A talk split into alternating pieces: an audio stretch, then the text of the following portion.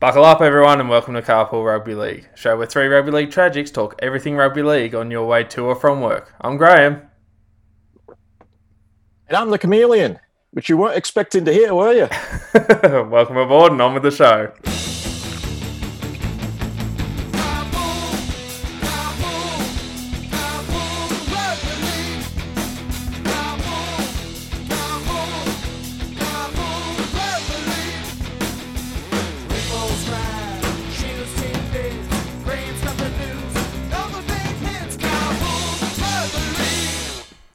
Yes, welcome aboard and uh, welcome to another episode of Carpool Rugby League. Now, you'll notice at the start there that uh, I introduced myself and we've got the chameleon on board, but uh, unfortunately, uh, we're down one member today. Shane's not actually with us today. Yes, I know the fans are very unhappy about that one, but uh, I suppose the good news is that, well, tomorrow he assures us he's going to uh, do a special episode of Carpool Rugby League. He's going to provide us with some tidbits and all of his tips. So, yes, as you could imagine, the fans be very happy about that one. But um, look, we do have the chameleon on board, and uh, Griffo, we're a couple of weeks in, and gee, we've seen some um, some interesting footy, especially the last couple of games this week. Well, we've certainly seen some interesting rugby league. Um, we were looking forward to this season. Every club's fans, I think, were looking forward to this season, but uh, I think a few clubs, their fans, well, I don't know what they're looking forward to. I was going to say 2022, but I don't know if they'll be even looking forward to that because um, there's a few clubs who are really, really on struggle street at the moment. Yeah, a few um, teams, few teams are a long way back, isn't there? There are, and, and, and while you can only be as far as ten points back, like the Bulldogs, um, they're actually a lot further than that back in reality. Um, the fact that we're early in the season is masking how far some teams are behind the top sides. Yeah, um, and just uh, just you know, something you mentioned a moment ago. I'm really excited. We're going to get that special edition Oh, I know. Shano. Going looking back. forward to hearing that one. Yeah. Special edition. So he's... I always get excited, no matter what it is, when someone's putting up a special edition. That's right, limited edition, special edition. Um, it's something to look forward to tomorrow. So if you if you hold out every week for Shano's tips and you want to know who he's got this week, uh, definitely make sure that you uh, check your podcast feed. Uh, we're recording this a day early. Actually, we're on Tuesday today. Normally we do it on Wednesday, so many of you will notice that it's dropped early. And some of you, by the time you're listening to this, you might even have Shano's uh, special edition available to listen to, which um, yeah, which is something to definitely look forward to. Before we look forward to this week's games, Griffo, I might go over last week's games. I'll uh, give you the scores, and I might even start running through the ladder uh, just to give people an idea of how the competition's shaping up. Uh, first game last week, we saw the Rabbitohs 35 defeat the Broncos uh, 6 at Stadium Australia. Uh, the Manly Seagulls got their first win of the year, defeating the Warriors 13 12. Uh, we'll have a bit of a chat about both teams later on, but definitely a lot of talking points there, especially for the Manly side.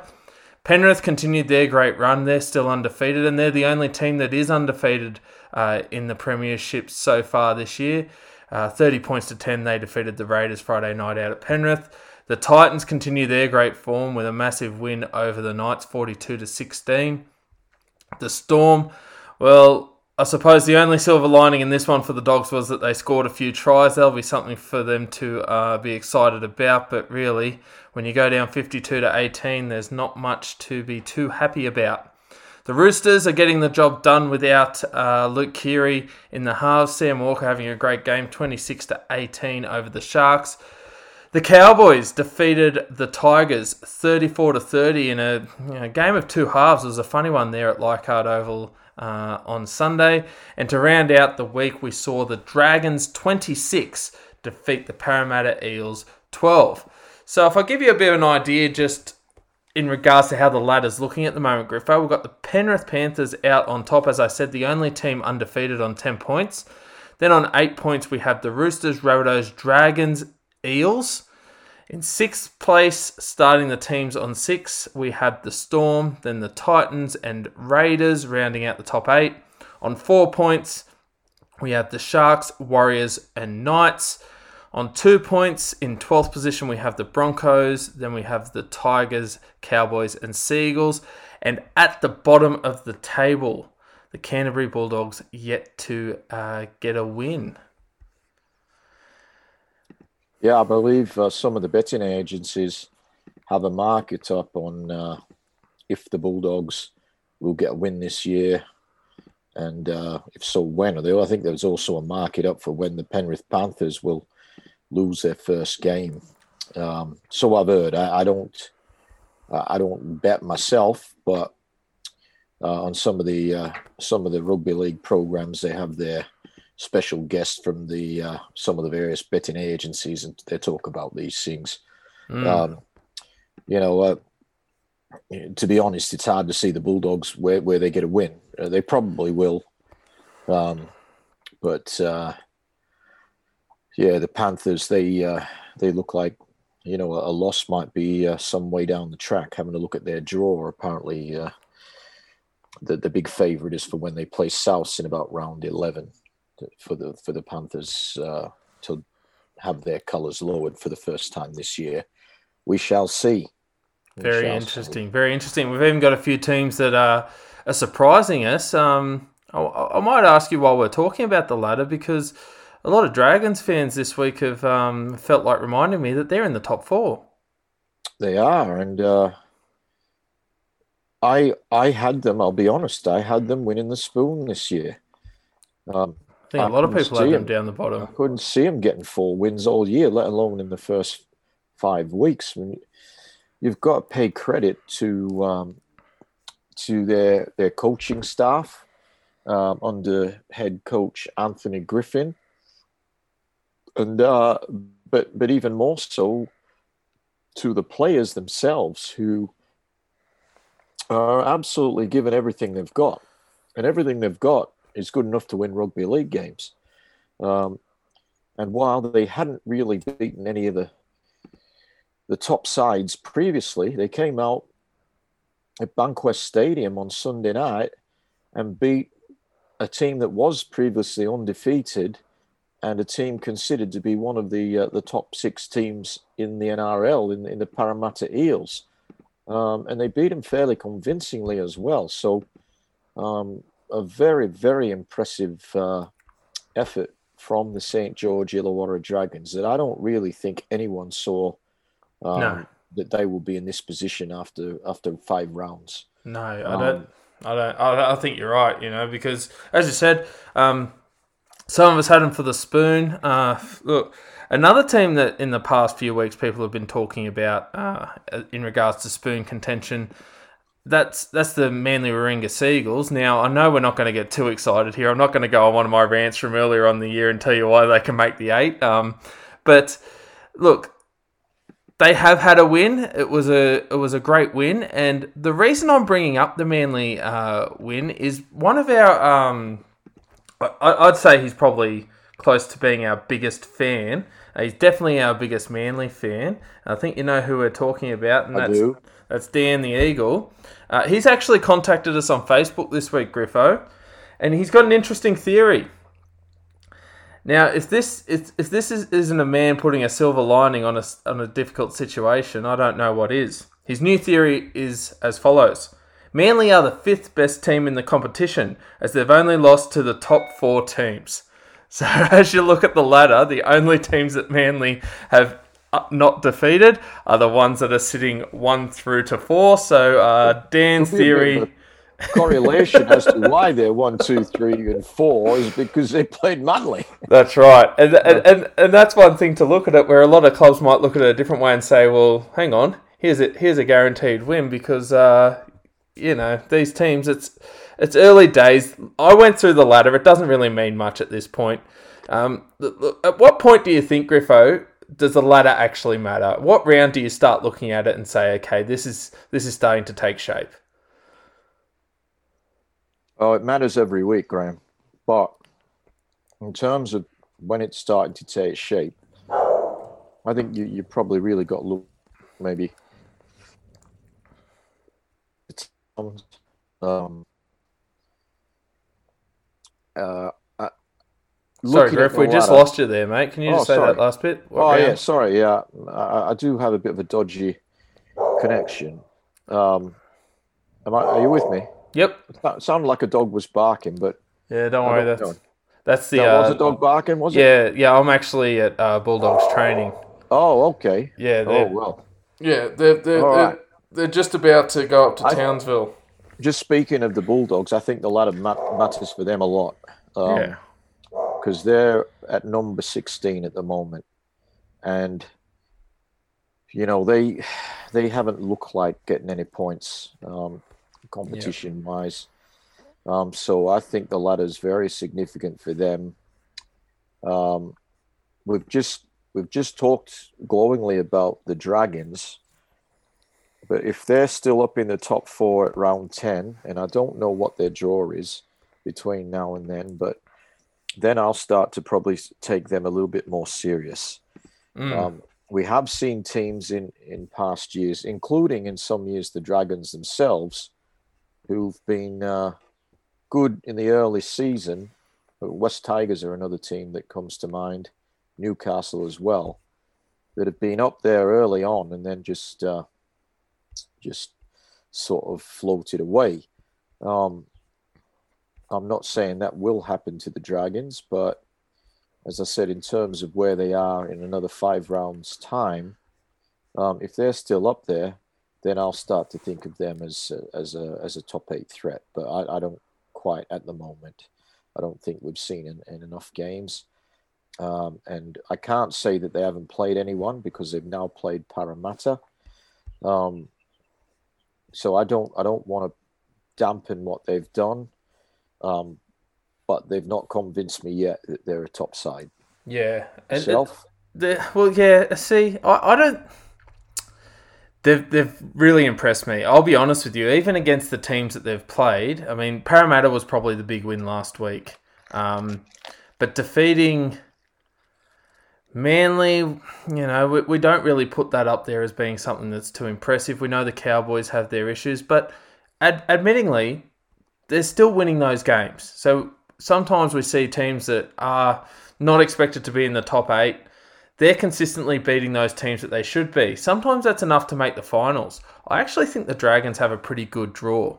Now, if if we talk about their next five or so rounds, probably the danger game for them is um, the week after this one, where they play the Roosters at uh, the cricket ground on Anzac, Anzac Day. Day, yeah, That's clash. that's going to be the big, big test. clash. But if I if I, look, I'll give you their next five games just to give you an insight as to what they're coming up against. They've got the Warriors this week, which we'll talk about soon. Uh, that Roosters game that I mentioned just now. Then they play the Tigers, Bulldogs, and then Storm. Okay. So they'll fancy themselves uh, their next five. They sh- based on their form, they should win three of those. yeah, yes, they should. And So if they do, they'll probably still be, if not in the top four, they'll be certainly right on the edge of it. So they'll certainly be well entrenched in the top eight. yeah, I think Um, the so yeah, and we'll, we'll get a we fair expect idea. we expect them to win now in those games. Um, Yeah, but we've expected other teams to win games, and uh, certainly last week, which is where I uh, I took my joker round in one of the tipping comps I'm in with the double points, and uh, it was a bad choice because we uh, the first time we saw a number of upsets. Um, but anyway, What'd you end up with last week? About six out of eight? uh, five, Five. five, six wouldn't have been too bad, but uh, no, I missed uh, I missed the Dragons, I missed the Cowboys, and I missed the Sea Eagles.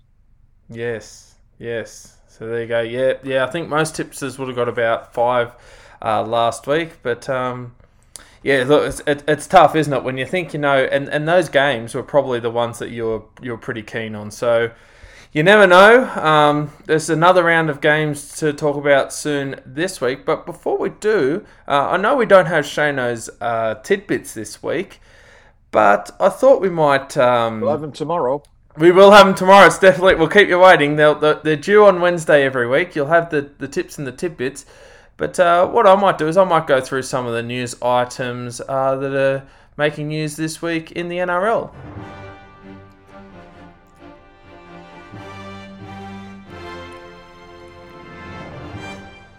All right, so the first news items I want to talk about, Griffo. Um, well, I'll, talk about these uh, two players, but I'll I'll talk about Michael Morgan first. Um, Michael Morgan uh, has retired from the NRL. We'll also talk about Jake Friend in a moment, who has also retired. But I think we need to uh, give both men credit and talk about them separately. Um, look, Michael Morgan, uh, if you're a Cowboys fan, uh, you'd, you'd have a lot of praise for him. You'd be it'd be one of the players that uh, over the past few years you've been um, you know admiring, especially after the 2015 Premiership. We now know that uh, he had a shoulder injury that was um, yeah it was just too much for him, and um, we've seen the end of his career. So it's a bit of a sad way for for Michael Morgan to go out, isn't it, Griff? Certainly. Um, at his best, he was one of the best in the NRL. Um, and I think we saw that. I think it was 2017. Yep.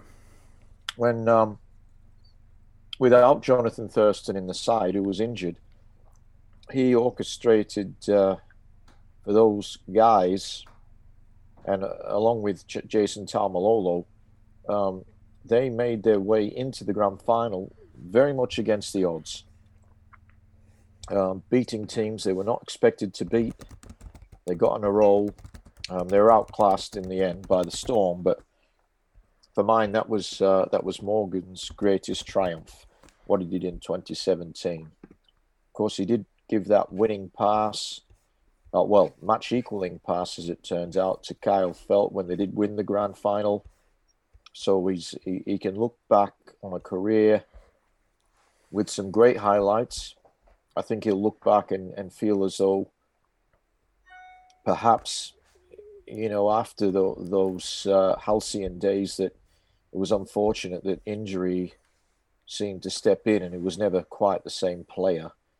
But, um, you know, I'm pretty sure he represented his country at some stage, maybe off the bench. Yep. He was a very good representative for Queensland, especially again off the bench as a uh, a guy who could play any number of positions, um, and a great uh, a great career.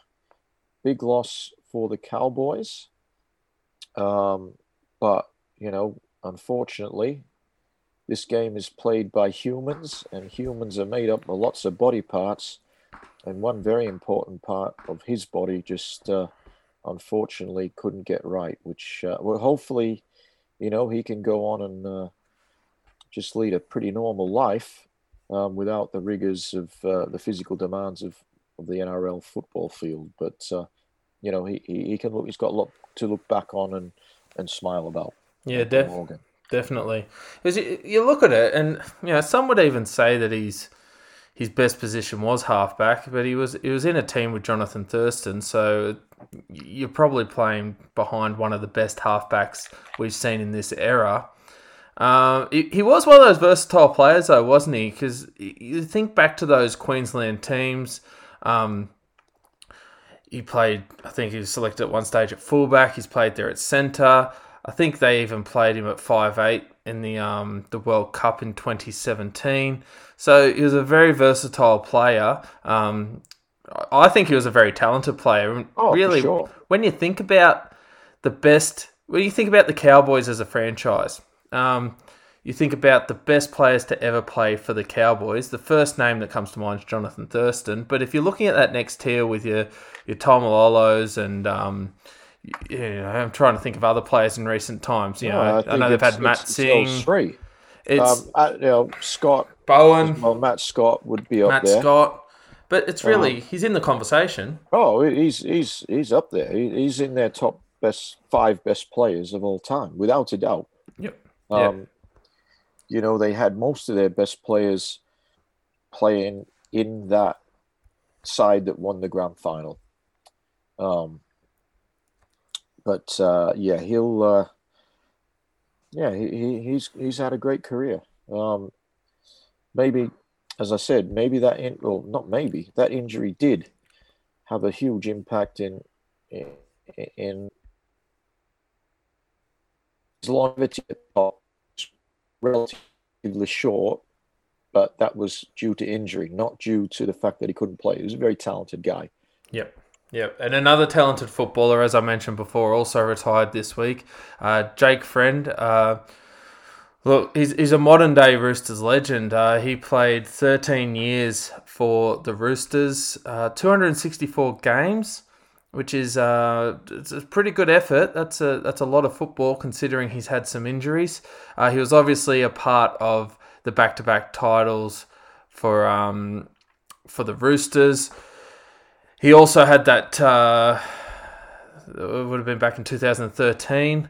Uh, so you know, he's a very successful career. Another player who's played representative football, and I think he would have played uh, a lot more um, uh, representative football had it not been for Cameron Smith playing the same position. But Jake Friend's another player who I think, if you're a Roosters fan, um, you know, you've got a lot of praise for for this bloke this week. Yeah, a Roosters legend. Uh, he'll he'll be looked back as a Roosters legend. I think three premierships. That's that's phenomenal. Mm, they're not easy know, to win. No, so many players don't win any. Um, he's won three, and he was uh, an integral part of uh, of the Roosters team over quite a long period of time. Came down from Queensland at a young age uh, into the Roosters system and was a bit of a bad boy there early on. Um, he sort of got punted there for about a year for his uh, off field indiscretions, but turned his life around. Um, someone took him in and he was, uh, I forget what job he was doing, but he, he knuckled down. He worked for a year in a real job. Roosters accepted him back and the rest is history. And you got, you know, I mean, we we all make mistakes, and um, but this is a guy who uh, who learned from his mistakes, and it obviously made him a better person because uh, you only ever hear of uh, people speaking in with of him in the highest esteem, mm. and yep. um, you know, neither of us are Roosters fans, but both of us admire what this guy's done over, as I said, over a long period of time. Um, I think back to, um, you know, maybe 20 years ago when, when the Roosters were sort of known as a transit lounge, um, a team without a soul, all that. So you never hear that anymore. Um, no. This is a, a serious football club. Um, and it's been built on guys like Jake Friend that that they've lost that tag as as the transit lounge as a you know team with no soul um, and and a large part of it is due to guys like Jake Friend, Boyd Cordner, um, Jared Waerea-Hargreaves, who have been long term players at the club. Yep. Um, whereas in the past, you know, people came in and out of the Roosters. Um, but uh, you can only admire what that club has done in the last decade or so. And, and there's no coincidence that in that last decade or so, this guy's been front and center for the Roosters. Yeah. Um, so, uh, congratulations. I think he did play for Australia. He did. Um, before he played uh, Origin last year, he, that was his first series, his first game was last year in Origin had to wait because, as you said, he, he sat behind Cameron Smith for many years. And I think there was a game where Cameron Smith was out, and it might have been McCulloch who, who got the spot at that time. So, um, you know, he can look back and, and he can say he played the game at every level and was very successful at every level. So, uh, congratulations, uh, Jake Friend. And uh, I dare say he'll probably be part of the Roosters club uh, looking forward. Yeah, definitely, definitely a great clubman, and as you said, um, really in this modern era, the Roosters they're they're starting to become one of those teams where players want to become these clubmen. They do have some great clubmen, and as we said, he had that one uh, game for Australia in 2016, and last year in 2020 played the three games for Queensland. So uh, congratulations to Jake Friend on a great career. Moving forward onto other pieces of news this week, uh, the big story going around the last few days is in regards to the Cronulla coaching job. Now, Cronulla is reportedly moving to uh, Axe John Morris. They're looking at maybe happening this happening immediately, uh, even though he's, as you'd imagine, contracted to the uh, end of the year. There's a lot of talk around town that Craig Fitzgibbon is going to be the head coach, and uh, the Panthers' assistant Cameron Ciraldo could end up being his assistant. Uh, this Griffo, by the sounds of things, is definitely going to happen at um, season's end. But we're also hearing talk about this happening, um, you know, as soon as possible for the Sharks. What are your thoughts on on the possibility of new coaching staff at the Sharks, as well as it may be happening before the um the season's over? I think it's crazy. Um, I are, are they panicking I, when they don't need to? well, this... they are now. Um, I, I just think it's crazy. I mean, the players love this guy. Yep.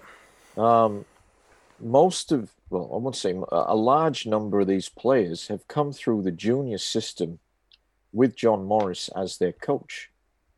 And we're seeing the benefits of that. Uh, I think they've been going okay this year. Obviously, last week they, they were leading the Roosters and, and did fall away at the end, and the Roosters got them. But uh, it's the Roosters. Um, I think they've been playing a good brand of football. They they should have beat the Raiders, but for you know a number of missed um, attempts at goal, I think they're going okay. I think they're a big chance. Were a big chance of making the eight. But you, you're saying to to this team with, with the actions that are happening, we don't give a stuff about 2021. Um, why? Yeah. is what I can't understand. And it's interesting. It's being handled badly, you know, yeah. absolutely yeah. badly by this administration. Yeah. And I, I think it's interesting too. It's as you said, it's almost like they're throwing their hands up and saying, "Let's just hit the reset button." But they've they've still got this year to play, and there's still that in round that, five. That and that's what I mean. And it's almost as though they're looking at the the Sharks players that are off contract at the end of this year and going, "Oh, we need to start something." I'll I'll tell you what, they're actually losing a lot of talent if these players aren't re-signed. Now they probably won't be able to re-sign everyone. I've got a list here for you, Griffo. There's 14 players that I know of that are off contract at the end of this year.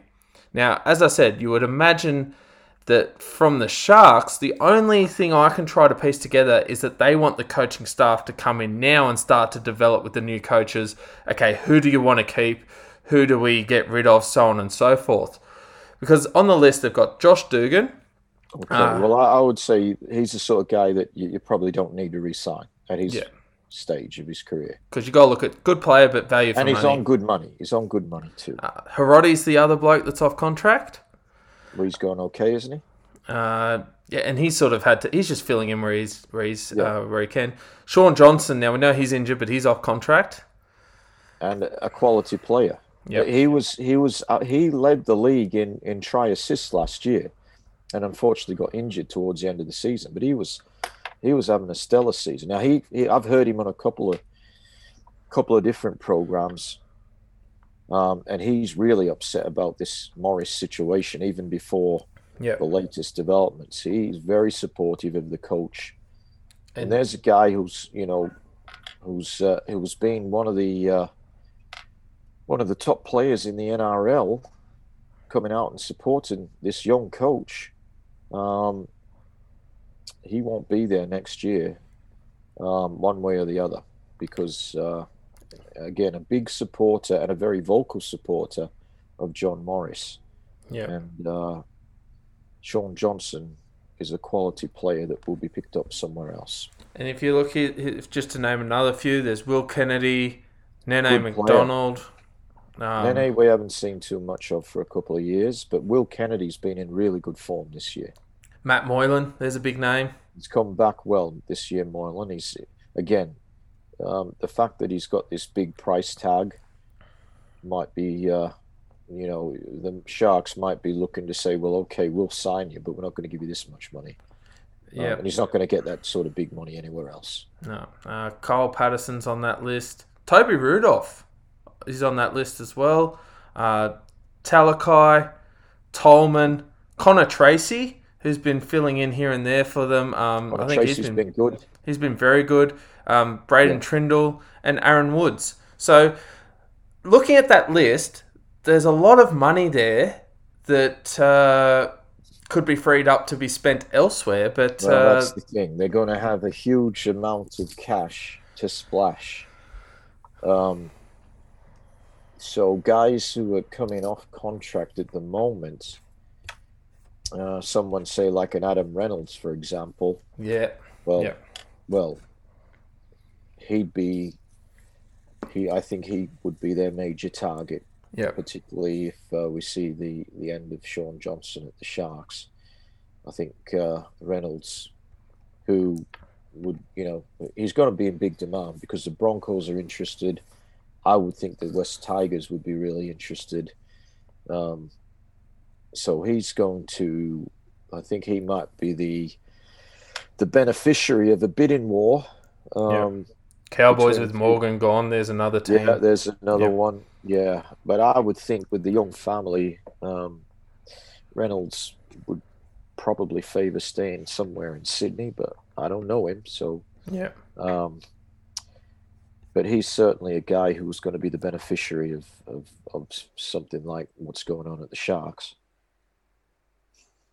Yeah, yeah, and and the other thing, think it's bad.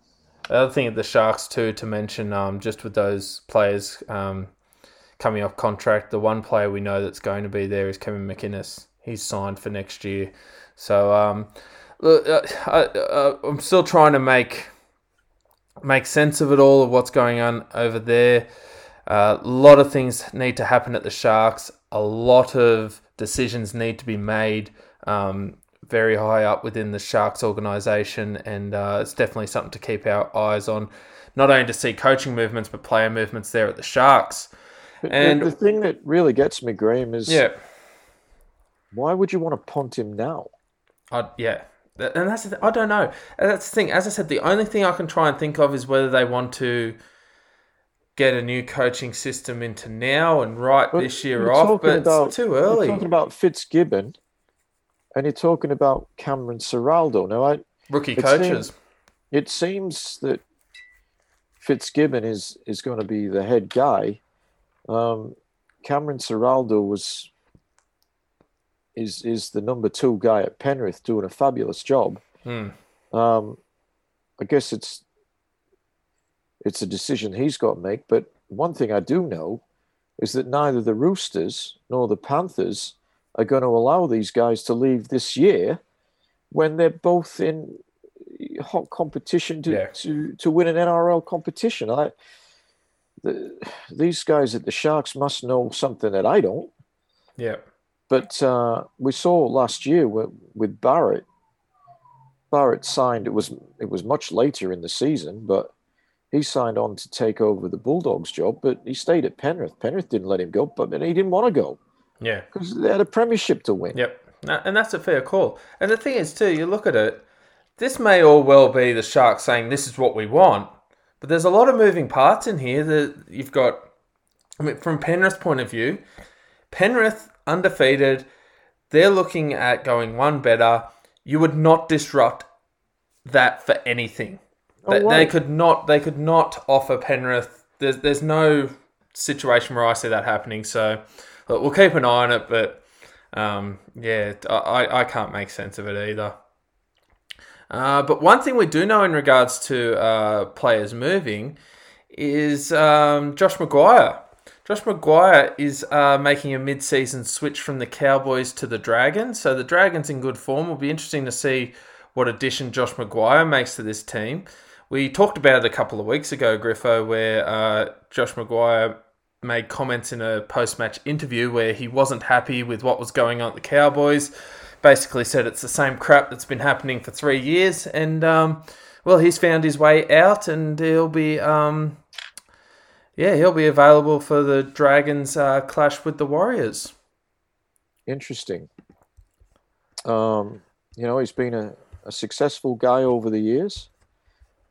um, controversial in, many respects. Um, he's got an association with the coach there, which yeah, goes back to his days at the Broncos, um, similar to Ben Hunt, uh, the five eight Corey Norman, and uh, Hooker McCullough. So it's interesting that, that Griffin's brought all these guys together who are 30 plus, um, but so far it's working. So he obviously believes McGuire offers something. The Dragons forwards are going really well. Um, weren't expected to do well, but uh, currently they are. So uh, any team that comes up against the Red V knows they're going to be in for a game of rugby league. That's for sure. And McGuire is uh, is one of these very uncompromising players that uh, is just going to add to what uh, what that forward pack is already bringing.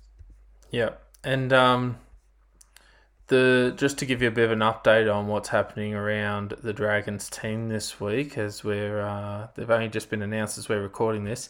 He's uh, number twenty, so he's on the reserves list this week, Josh McGuire. So interesting to see if he finds his way into the St George team.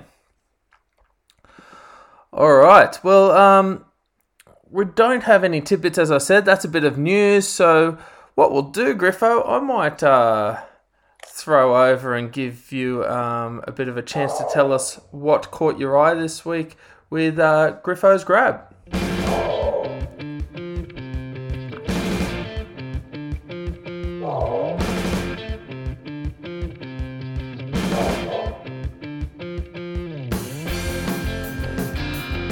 One of the great songs there.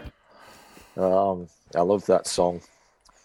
Uh, it was formerly the introduction song for Carpool Rugby League. Um, still Special a big part. Still a big part. Um, you know, I tell you who don't have time for broken hearts. The Gold Coast Titans. no. They've got no time for the hearts of the Newcastle Knights because they broke them last week.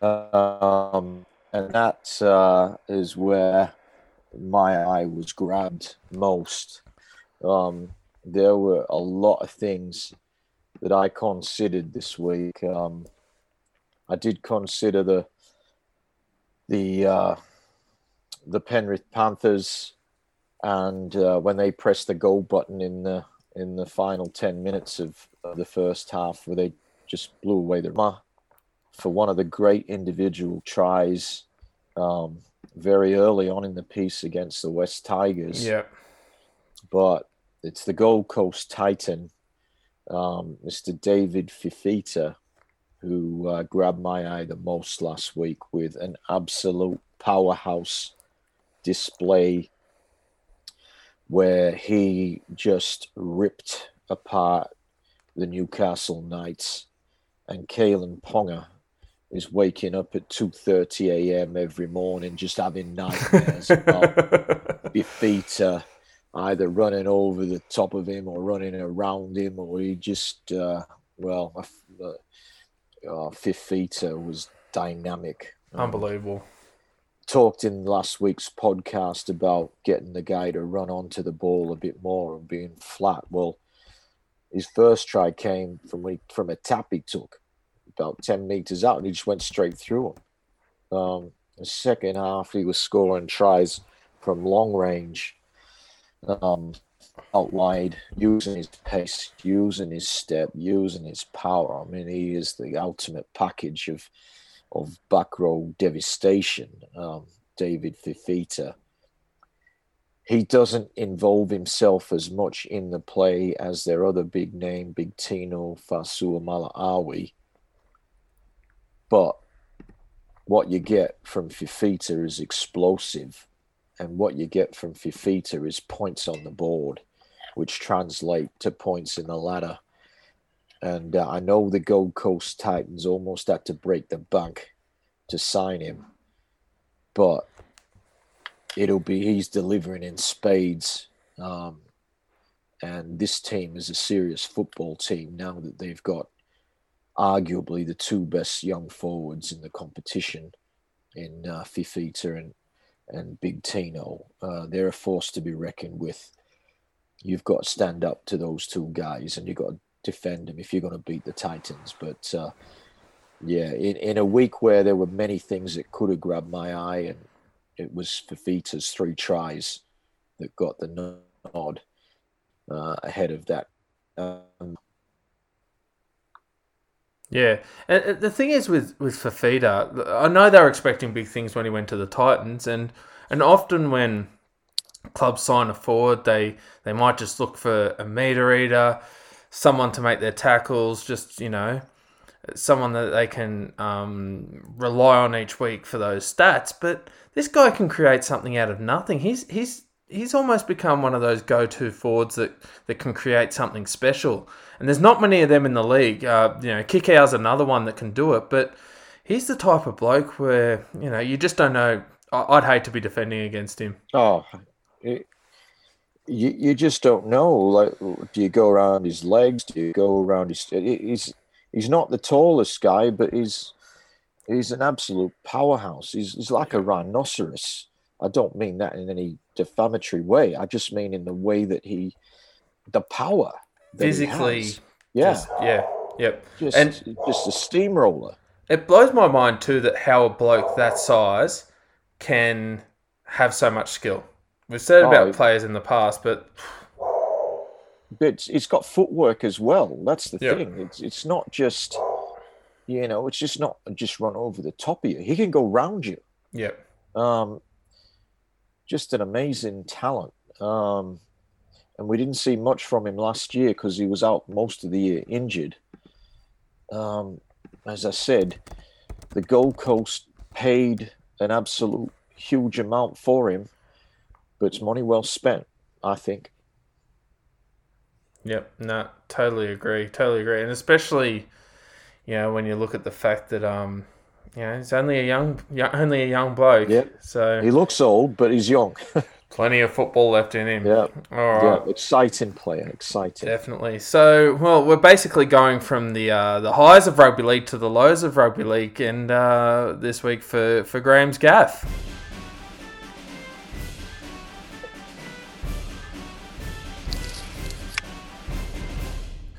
All right. Well, this week for Graham's gaff, I've uh, I've actually gone to uh, something that happened off the field. We've got uh, Friday, Thursday night. It was South Sydney played against the Brisbane Broncos. Uh, in that game, it was great to see young Dean Hawkins make his debut for the Rabbitohs. Now, my gaff from uh, that game actually comes after uh, Dean left the field. Uh, we saw him um, after the game, we see scenes of him celebrating with his with his friends and family, which is great to see, and also uh, fellow players from his junior club. But Hawkins is actually going to be unavailable for one to two weeks due to an injury sustained after the game, jumping the fence to get into the crowd to see his friends. He's actually uh, gone crowd surfing, fallen off, and uh, injured his knee on the uh, the fence. He's uh, if you haven't seen this one, uh, might be worth having a look online. If you don't like gruesome images, it might be one to stay away from. But uh, he um, he required 15 stitches uh, just below his knee, and whilst uh, you know some people might say yeah, good on him for for celebrating. It's one of those things where you got to remember that you're a professional, and uh, unfortunately, he won't be available for uh, a week or two. So this week, Dean Hawkins he gets uh, Graham's gaff. Oh wow, um, yeah, well that is a gaff. Uh, I mean, uh, you know, I've seen a hawk or two and they all can fly, but this one can't, obviously. So, um, can you believe it? Uh, yeah. The joy of playing your first game, uh, celebration, and wow, it's all turned to something in boots. Yes. Um, yeah, no, it's not good he news. Won't be in boots for a couple of weeks. So, no, um, no they reckon well, a week or two. It was a pretty deep, deep cut. I think, I think his leg, like on his knee, fell on the um on the fence at the stadium there, and uh, yeah, 15 stitches they had to wow. put into him, and I think he was lucky too that there wasn't any further tendon damage or muscle damage there. So yeah, one or two weeks out, but uh, he'll learn from that. Lucky for lucky for South that Walker's back this week. Yeah. yeah. Wow. Well, um, that's something he'll never forget. His first uh, NRL game. No, definitely. He'll have the scars to prove it. Indeed. Indeed. All right. Well, uh, we've got plenty of football to uh, to preview this week, so we might as well get straight into the uh, the games that are happening this week. All right. So, kicking off the round, we have on Thursday night, as always, big game this week. Um, massive game for the Broncos. Uh, also, to a big game for the Panthers. Uh, Brisbane hosting the Panthers, Suncorp Stadium in Brisbane, 7:50 p.m. I say it's a big game because this is something that fans have been calling for for a long time. We've been talking about on the podcast. Anthony Milford has been dropped, and his place has been taken by Brodie Croft. So. It'll be interesting to see uh, if that's going to make a difference. Um, Tesi Niu makes way for Jesse Arthars as well in the centres. We know that Ben Teo had that injury last week. Just to give people a bit of an update, uh, he's going to be out for about 12 weeks. He's got to have surgery on that bicep injury he got against the Rabbitohs. So Ethan Bullemor's coming in. Uh, Patrick Carrigan's returning from suspension at lock, which is pushing Tevita Pangai Jr. to the second row. Uh, as you could imagine for the Panthers, uh, considering they have no injuries, they're going to announce the same t- 17 that played last week. Um, injuries for them, we've got to keep in mind that Dylan Edwards, he's probably due back around round eight, and Api Koroisau hoping for round eight, but probably more likely round nine or ten. Griffo, um, the Penrith Panthers, they're basically expecting to to continue this run, and the Broncos, they're coming off another big loss. Milford not in the side this week. I personally don't think it's going to be enough. They've got issues elsewhere. Do you think it's a step in the, the right direction, though, for the Broncos? I don't know, to be honest. Uh, I don't know if what they've got there is any better. Um, we'll find out. Yeah. uh, Skinny and the Bulldogs. Um, I like Xavier Coates. There's not too much else in that backline that really worries me, to be honest. Yeah. Um, Isaako, he's he's going okay. He did well against the Bulldogs. Kenner, uh, I'm not convinced he's an NRL standard player. Likewise, Arthar's definitely David Mead. His best days have passed him. Croft, rejected by the Storm. Not too many people are. Um, Din had big raps on him. I don't think we've seen anything to say that you know that that he's uh, a proven performer at NRL level. So I think the backs are going to be under some pressure. Hmm if you look at their forward pack and their bench, you'd have to say, you know, why aren't these guys doing better? Because that's a there's some names there. There's names. That's it. Yep. There's names. Um, Lodge, Turpin, Haas, Glenn, Pangai Jr., Carrigan, Asiata, Flegler, Bullemor, and Ricky. All of those guys offer something. Um, Ricky's been dropped to the bench he's a really good attacking player, but he's he's come up short in defence against a number of teams. Um, so that's why he's I think why he's being dropped. Pangai Junior, we don't often see him in the second row. He's either at lock or a, front rower, but they're going to have him playing on the edge. Um, yeah, Looks like I, a big pack all of a sudden, then, doesn't no, it? When it you have him, yeah. they're, they're huge, and even Alex Glenn. I mean, I, I just don't know what what's going to get these this team firing. Yeah, look, they, they can go they can go with sides for for maybe a half or a bit more than a half, but then when the blowtorch gets applied late in the second half, they haven't been able to go with any decent side. Yeah, um, they just crumble. Yeah, and uh, you know, I, I hope I hope Penrith win by 60, to be honest. Uh, the, the potential's there. Well, potentially, but, you know, you've got to do it out on the field. That's right. Um, I'll tell you one player, though, for Penrith, if we look on the flip side and just, just moving to them, we mentioned Milford coming out. They've got to change there at number six. I want to talk about the Penrith number six. I'm going to start the push now and start the conversation that Jarome Luai is the best five eight in the competition at the moment, and he's a New South Welshman.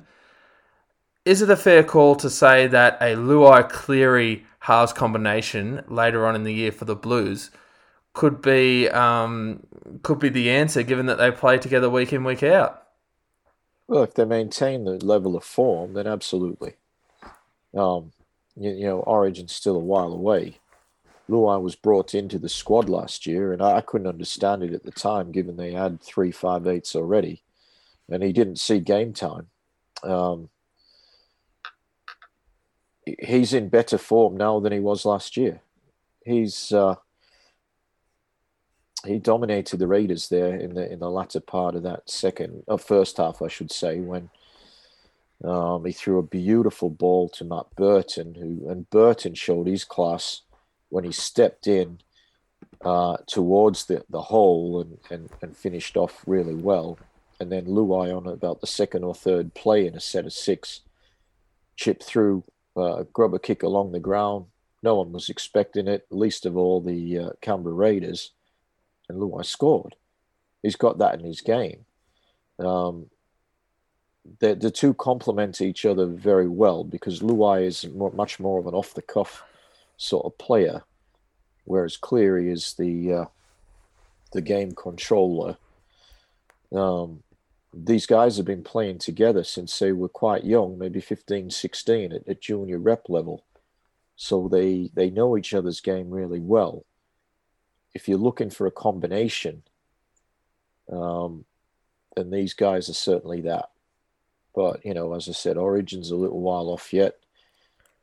You'd have to say Luai's probably the the form five eight in the NRL at the moment, given that uh, we didn't see Cody Walker last week. Walker's been in great form as well. Um, he's not talked about much in, in Origin calculations now. Um, we, we you know we've heard a bit about moving Wighton into number six. Um, I don't know what you do with Jack Wighton and uh, centers after what we saw last year. So I think Jack Wighton's either six or he's or he's out. He's out because yep. fourteen will be Papenhuyzen. So I agree. Um, you just can't pick Jack Wighton at center. What we saw last year, he he he had a terrible series. Yeah. Uh, and I say that as a fan of Wighton. I, I, think he's an amazing player, but he's either five eight or he's not there. Um, he's in your squad. You might make him 18th man, but but I think they're looking to bring Papenhuyzen off the bench. Yep. Uh, and and you look last week with, with, with Penrith, they had their opportunity against the Raiders uh, halves, and Jarome Luai and Nathan Cleary stood out. I've been really impressed with Luai. Um, another player from Penrith who I suppose he got in the media for um, the negative a, a, negative side of things after the Raiders game was Stephen Crichton. Uh, he's he's moved to fullback, obviously due to necessity. Um, I mean, we didn't make too much of that that incident with uh, Tapine. I know he got fined and uh, officially charged by the NRL. Um, not a lot in that though, Griff. Oh, not a lot, but I didn't like it. It was unnecessary. I agree too. Because um, ta- the thing is, Tapine did, was just minding his own business. Yeah, he was minding his own business. Yeah. yeah. Look, Crichton wanted to invite him to the party, but yeah, um, dumb but harmless. I'll call it. Yeah, yeah. I, I just didn't like it. You know, I'm a Penrith supporter, mm. but I just don't think they need to do that sort of shit. Really, um, you know, guys that come to mind with that sort of rubbish in their game, like the original Hopper, mm. Kenny Edwards. You know, I don't want to associate him with those sorts of guys. To be honest, that I think he's he don't need that in his game. Um, I just like to see him concentrate on his own game and because he's got a few uh, few flaws that need to be ironed out. Um, he made a number. He did come back. I'll give him credit, but he had an awful start to the game. Number of mistakes. He's out of position a few times. I don't think he's a number one, to be honest, at this point of his career. Um, but to his credit, uh, when he did chime into the back line, he set up the first try with his uh, with the uh, flick pass to Charlie Staines. Mm. He did that one in from the wing, and I think that's where he excels. Yeah, he almost moved into a centre's position Well, in the did. last pass for the winger, so it really Yeah. felt natural for Yeah. him, I'd imagine. Uh, I, I know, and I, I just think Charlie Staines is more of a natural number one because he's played there all his life. But um, it is a stopgap measure at the moment till Dylan Edwards comes back. Yeah, Um, but yeah, I, I've seen nothing from from Stephen Crichton at fullback to tell me that that's where his future lies. Um, but in saying that, they're still winning, and they've, Correct. they've they've been winning without one of their superstars really lifting, uh, doing too much at all. Um, I, I mentioned even before last week's game that you know he'd been quiet um, the first few weeks. We saw mistakes against Manly. We saw a number of mistakes against the Raiders. He did have a really good second half. Uh, he is good with the ball when the ball goes in the air. Um, he gets up high. But yeah, I'm- it just concerns me when a you know when you've got a good side up against him.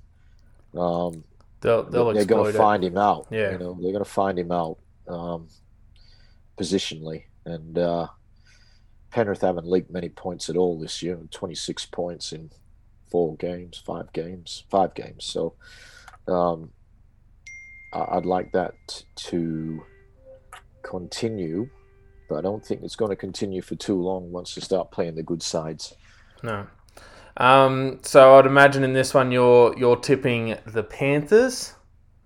Uh, I I'll, be. I'll- I will be. What sort of as a as a Panthers fan, what's what's the talk? What sort of margin? I mean, a, a, a win is non-negotiable in these types of games. Is this the type of game where, as a fan, you look at it and say, "Gee, we should put we should be winning by twenty, otherwise it's a, you know, we haven't achieved." You can say that. Um, you can say that from the perspective that all the other sides are putting the Broncos away. Um, so, at the end of the day, I just want to see the two points. Yep. Um, I, I, I just think at some point in time the Broncos are going to turn their season around because there's so many quality players they've got. Um, uh, I just hope that doesn't happen this week. I, I want to see. I do want to see a big Penrith win. Yeah. Um, and again, it, we, we talked about sides applying the blowtorch. Um, we know that the Panthers have that in them. When they click, they're very hard to stop. Um, and better sides than the Broncos have uh, have been beaten by Penrith. So uh, I Yep. think Penrith win, and, and I'm hoping, you know, twenty plus. Yeah, yeah, I'd imagine that uh, Penrith win this one and win it well. Uh, yeah, it, it is funny too, you know, because we talk about teams winning by certain margins. I think that just shows the divide in the competition. But um, you know, I'd be pretty confident that uh, that Penrith can get the job done here, and I think it'll be a big score. You know, I'd, I'd, I'd even say there's the potential for them to to put thirty or forty on them from what we've seen in previous weeks. So uh, Panthers for me. Yeah. All right, our second game of the weekend sees the Knights take on the Sharks Friday at 6 p.m. Uh, for the Newcastle Knights, um, some big ins. Uh, just looking at the teams now, the name that stands out is Bradman Best. Um, Best's already back. Wow. Yep. So that's that's a really quick return. Um, Kurt Mann is in the side, and also uh, Jacob Saifiti. So the Knights will be happy to uh, to see those players come back. Um, as we know, the the big uh, the big injury for them has been uh, Mitchell Pearce. He's he's going to be out for, for quite a while. Um, for the Sharks, Wade Graham and Josh Dugan are both going to miss the game after failing their HIAs last week. Uh, Connor Tracey, he's going to move into the centres to replace Dugan.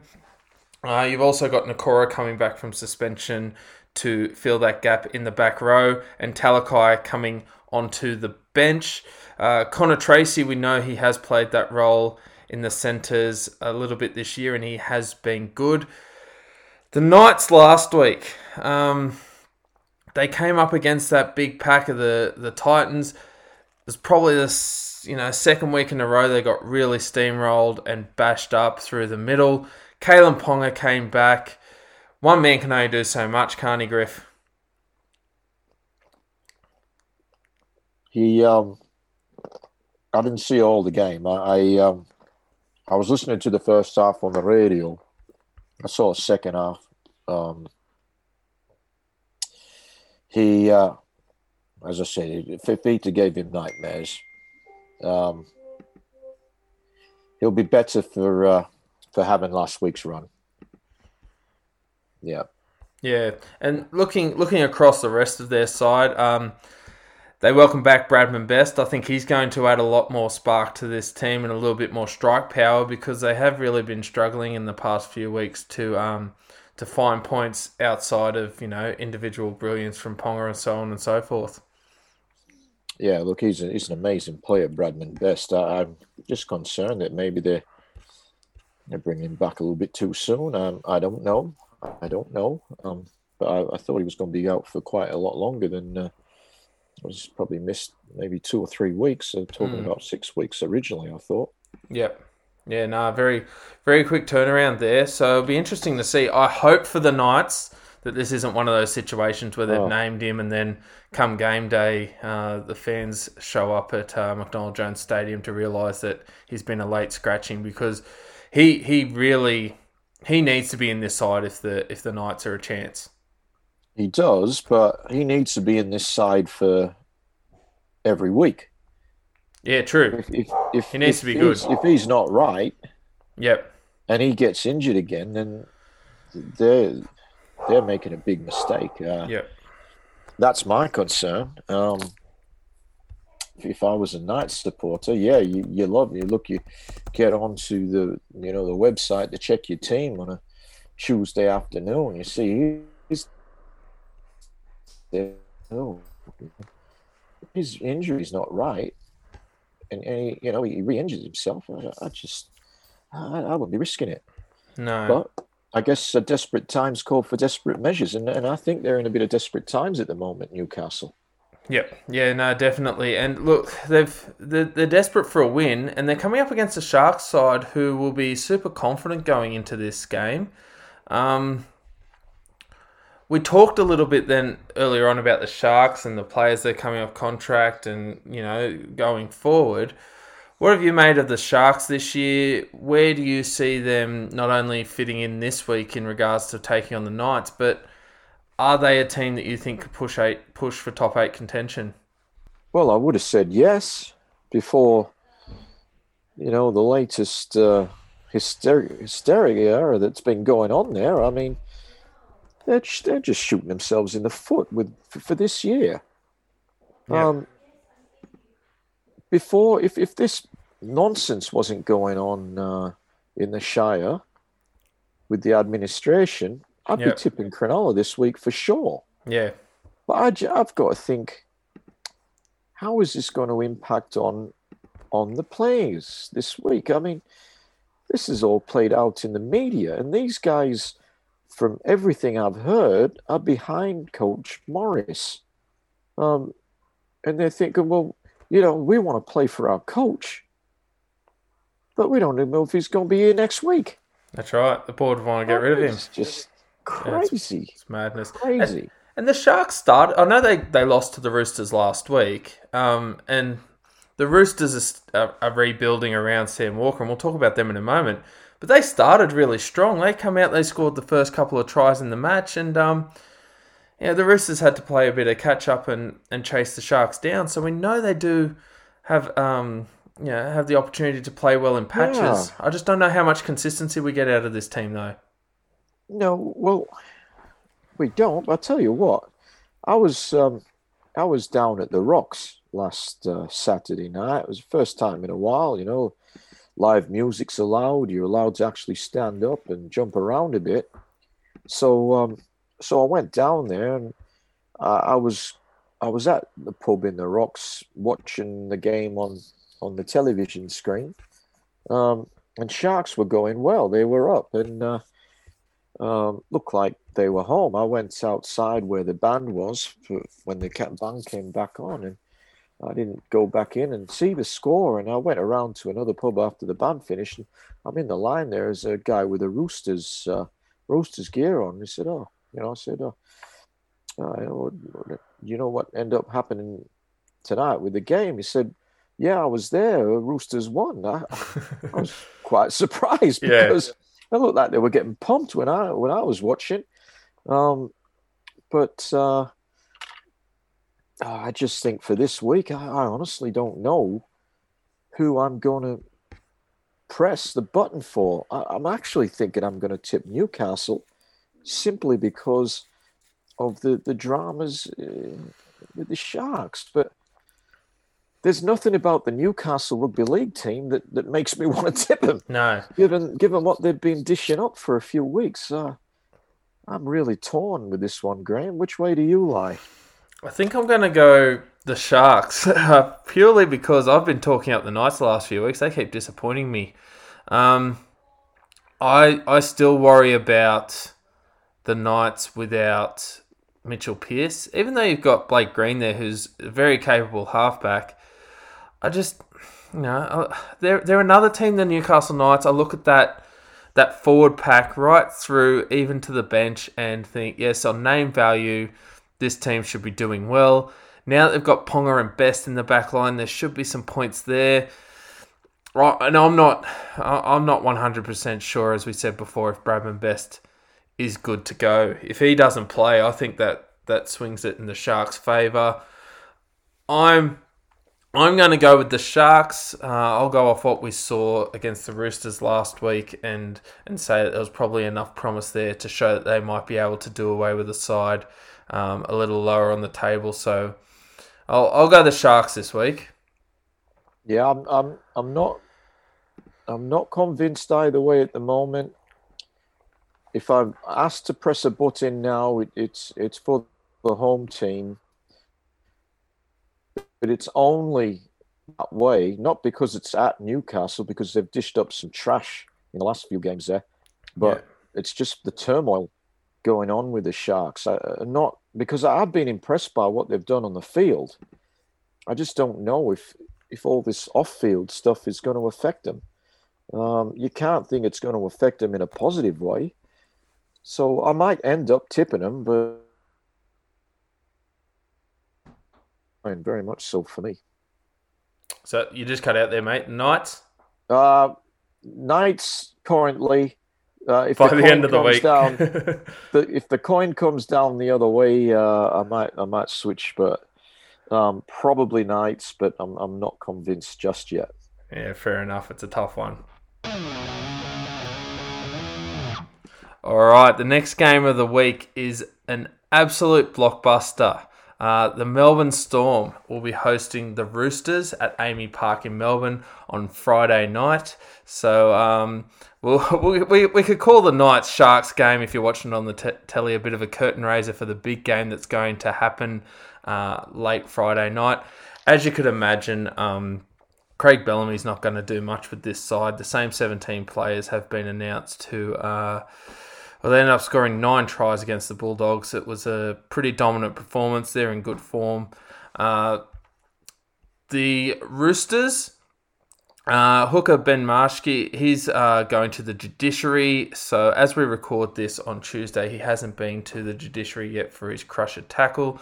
So um, We'll see how he goes there. Um, should he be successful, he'll slot in at number nine to fill the void left by Freddie Lussick. He's got a fractured arm, so he should he should be out about six or eight weeks.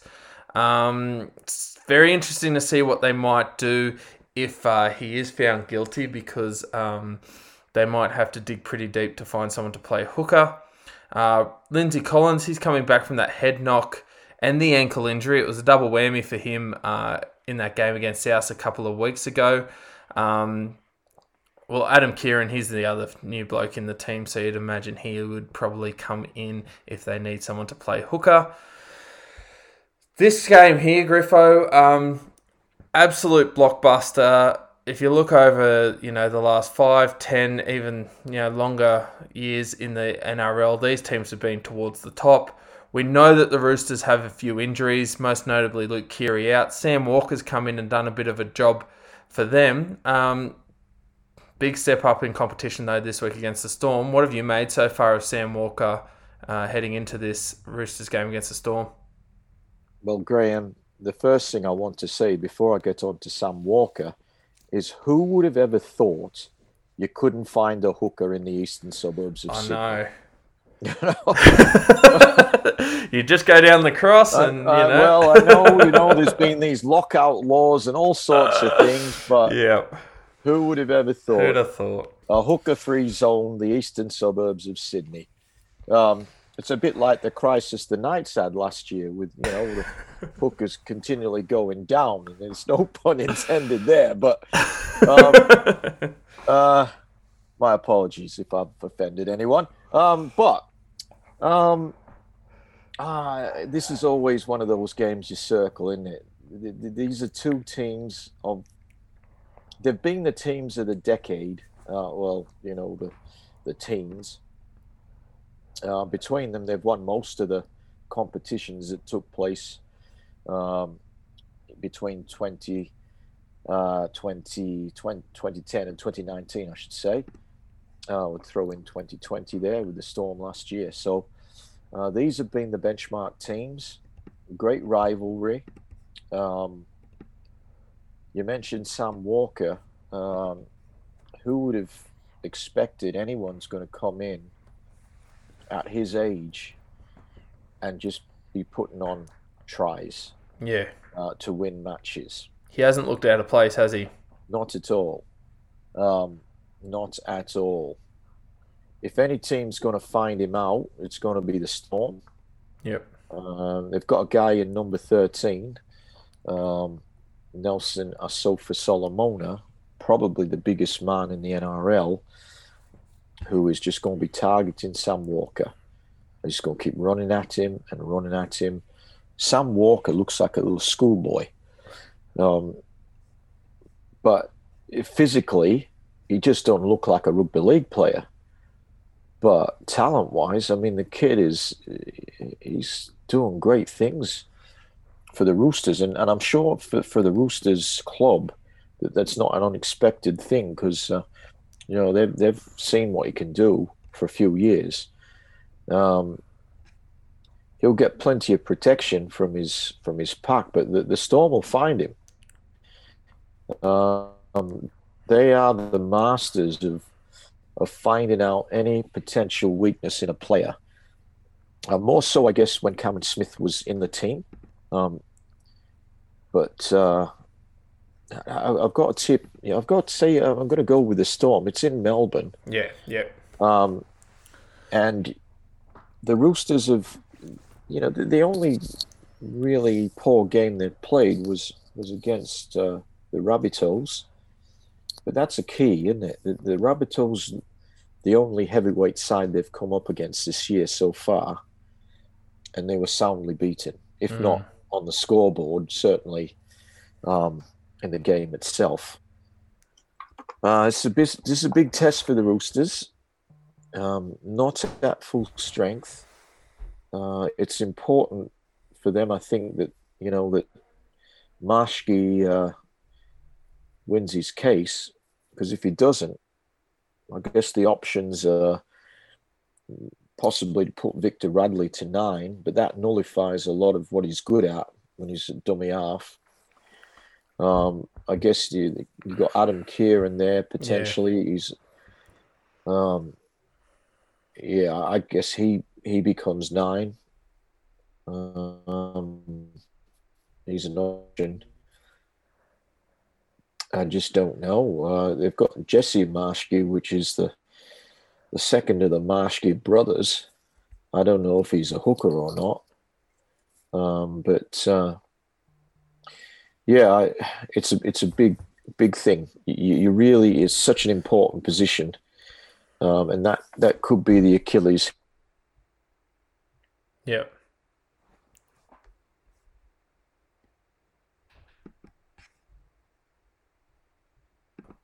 He'll, uh, of course, not not go down like a dog, but uh, but the Achilles heel is is this hooker position for the Roosters. I think uh, the Storm will exploit that. Um, the Roosters they were behind a long way on, on against the Sharks. They were good enough to come back and win the game, but uh, the Storm are you know they're a couple of steps up in class from the from yeah. the Cronulla Sutherland Sharks, yep. and I think in Melbourne, I think they win this. I think uh, while the Roosters have got a good pack and, and a good bench, um, I think the Storm pack will probably uh, take control. I think the, uh, the the clash of the fullbacks. Wow! Oh yeah, I can't wait for this. Papenhuyzen and, and Tedesco. Yeah. That's that's worth the price of admission alone. The, both of those guys are just amazing players to watch. And um, got uh, yeah, you got Addo-Carr, you got Munster, Jahrome Hughes. Jahrome Hughes has been really good against the Roosters over the last few years. I remember the game last year at the SCG where I'm not sure if he was man of the match, but he would have been close. Um, with his running game, he was able to find the try line himself. I just think they've got a few too many guns for the Roosters. But I tell you what, if the Roosters can win this game, that's going to give them a massive amount of confidence. Mm, people take actually, them seriously if you, if they yeah, get this one. There's a, yeah. a, lot of people coming out and saying the Roosters can't win the comp without Keary. But I tell you what, if you can beat the Melbourne Storm in Melbourne, you're a fair chance of winning the competition. Yep. They're the premiers.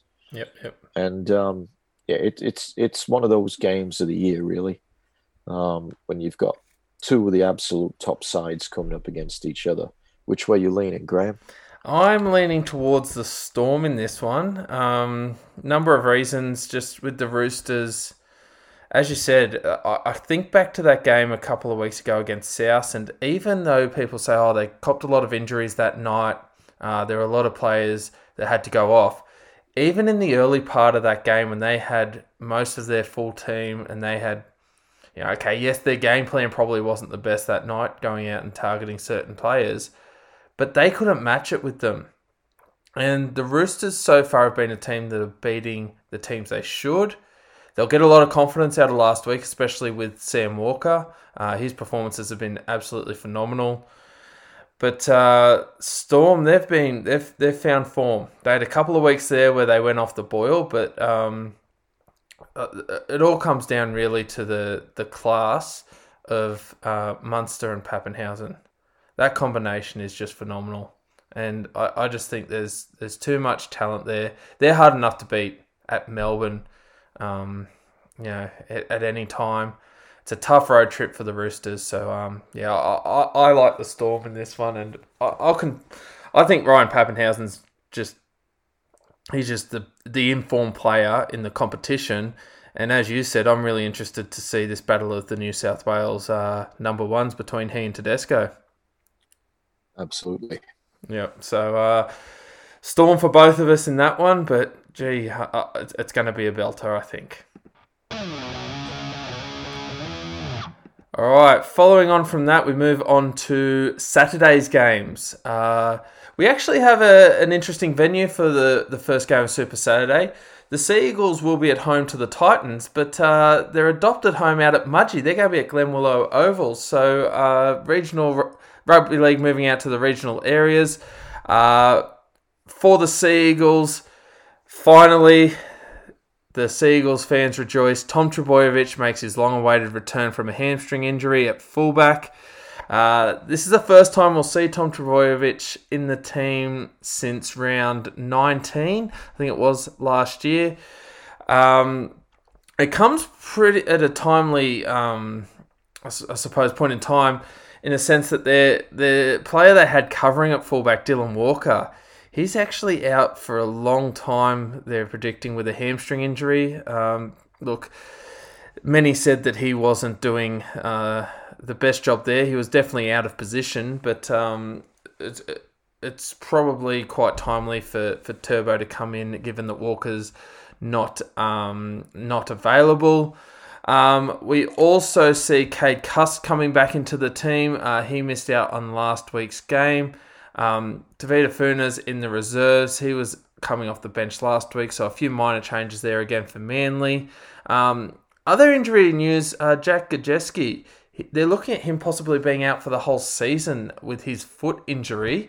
Uh, they're still looking into that one, uh, Griffo, but um, we're not sure yet if we've got. to. um, not Lisfranc, is it? it, it the, the, the, there's a possibility there, so they're looking into that one. So we might have a Lisfranc injury. I'll keep you up to date if that is the case. As you'd imagine, every time, the... every time I hear of Liz Lisfranc, it takes me to Amsterdam. You know, sit, sitting on a on a boat going through the canals of Amsterdam when I hear of Lisfranc. Liz um, Frank, yeah. I wonder if they've got a museum for uh, for foot injuries in the capital of the Netherlands. A cousin uh, or sister Anne Frank. I think she's somewhere over there was, uh, but uh, yeah, uh, oh, no, the dreaded Liz Frank. Goodness me! So let's look. Yeah, big injury for him. They're, they're basically looking at the season uh, for the Titans.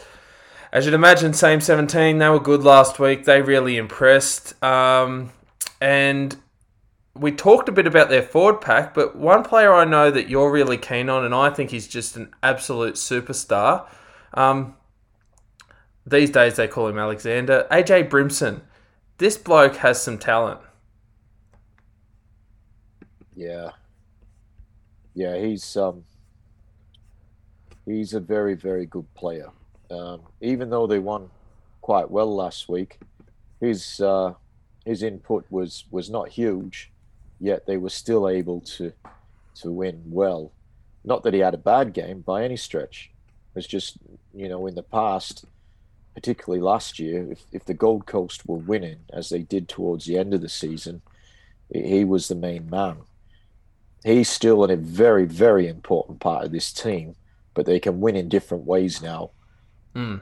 Uh, I I don't see Manly having the quality to match the Gold Coast Titans, and and it's an interesting thing to say when you historically, um, you know, Manly has been a for most of, of the last number of decades, Manly has been a pretty solid club. They've been down on a few times, but you know, it's host more with the uh, the upper echelons of the of the NRL. Mm. But this is a serious football team now. Um, built on a very strong forward pack. Um, they've got good finishes in the back line. As you mentioned, the class of Brimson. But I think uh, I don't think the Manly forward pack is going to be able to match the power and the aggression of uh, of the forwards from the Gold Coast. Manly would have got a lot out of last week, getting that win give them a lot of confidence. You're going to get another confidence boost with the number one with Tommy Turbo back. But how much? Still, how much does he add? So he adds he adds a lot. But, but if the Fords aren't laying that platform, we, we may not see that, will we? Is that is no, that what you're sort of getting at? Yeah, but I, I it's always you know until I see him play two or three games and and prove that you know he's mentally as well as physically mm. back to his best, I think the jury's still out on, on Tommy. Not that he's a, you know, he's a proven class player, but we just don't know. When I don't know when he came back last year, um, towards the end of the season, he had an absolute shocker. Mm. wasn't talked about much because a guy like him, he doesn't get a lot of criticism because he's a fantastic player and he's a good bloke. But he had an absolute dreadful game when he came back from injury. He obviously wasn't 100% right at that stage.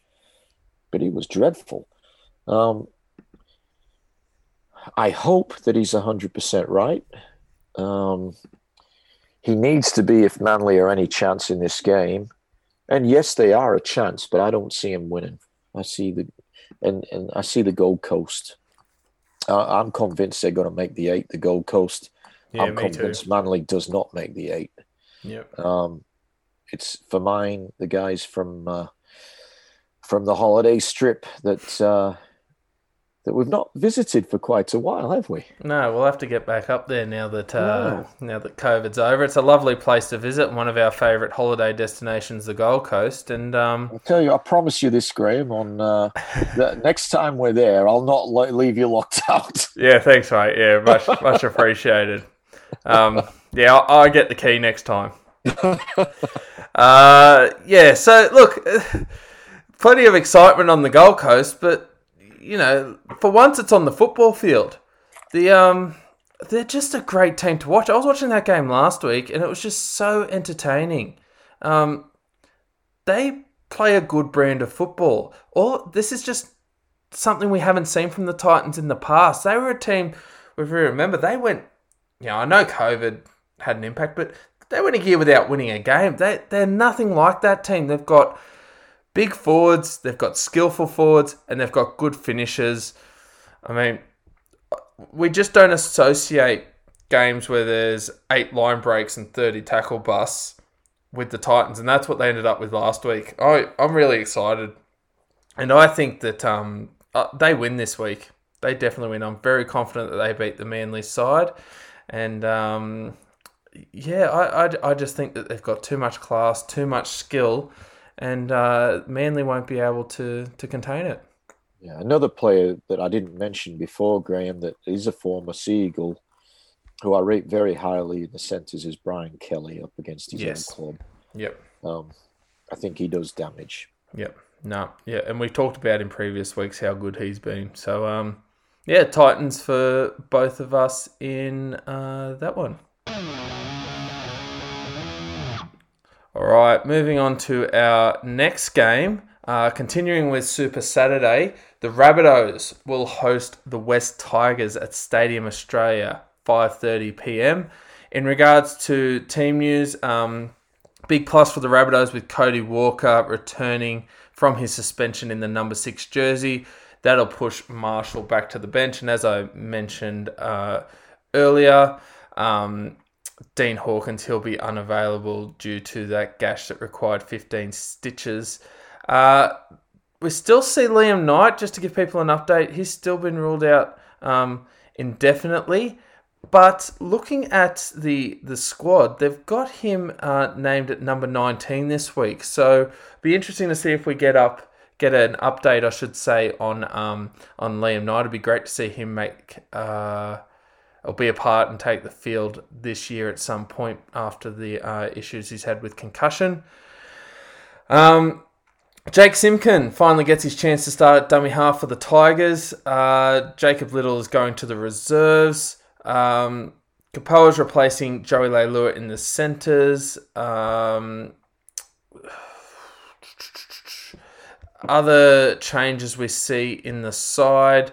Um, Oikamanu is swapping with Musgrove and Tom Amone in the reserves. So interesting to see Tom Amone there. Um, Utoikamanu in the starting lineup. Uh, yeah, look, there's a few changes here, Griff, but um, the Tigers, that first half last week, that was so disappointing. It was a game of two halves for them. Um, they they got completely outplayed by the Cowboys. Michael Maguire gave them a massive rev up. They came out. They had a chance to snatch the game, but geez, it's going to be tough this week against South, isn't it? Yeah, uh, you can shuffle the deck chairs, whatever you like, but you're playing the South Sydney Rabbitohs. It doesn't matter who they put out and what Yeah. position; they're not going to win. No. Simple as that. Um, what they need to do is is show that they're competitive. Um, Coach Maguire, I saw somewhere a comment that, you know, this is not who the West Tigers are in relation to, I think, how they played last week. Well, I disagree. It's exactly who the West Tigers are. They are, for a long, long time, have been a shambles. Yeah. On and off the field. Um, I, I don't think they're a chance, to be honest. You got to be pretty brave to tip them this week against an informed Rabbitohs. Well, or mad. There's very, very few teams I would be tipping to beat the Rabbitohs. Yeah. Um, and this ain't one of them. Let's yep. be honest. If and, you can't beat the North Queensland Cowboys, who had been pathetic before last week, absolutely diabolical, the Cowboys. I saw them in round one live. They were awful. They only got beat 24 0 that night, but they were dreadful. Should have been more. Um, and the West Tigers couldn't beat them. No Taumalolo, just uh. Again, you can go through this side individually and, and, say, "Oh yeah, he's a pretty good player. He's a decent player. He's got something to offer." Put the jersey on him, trot him out, and uh, you, collectively, you don't see the best of them.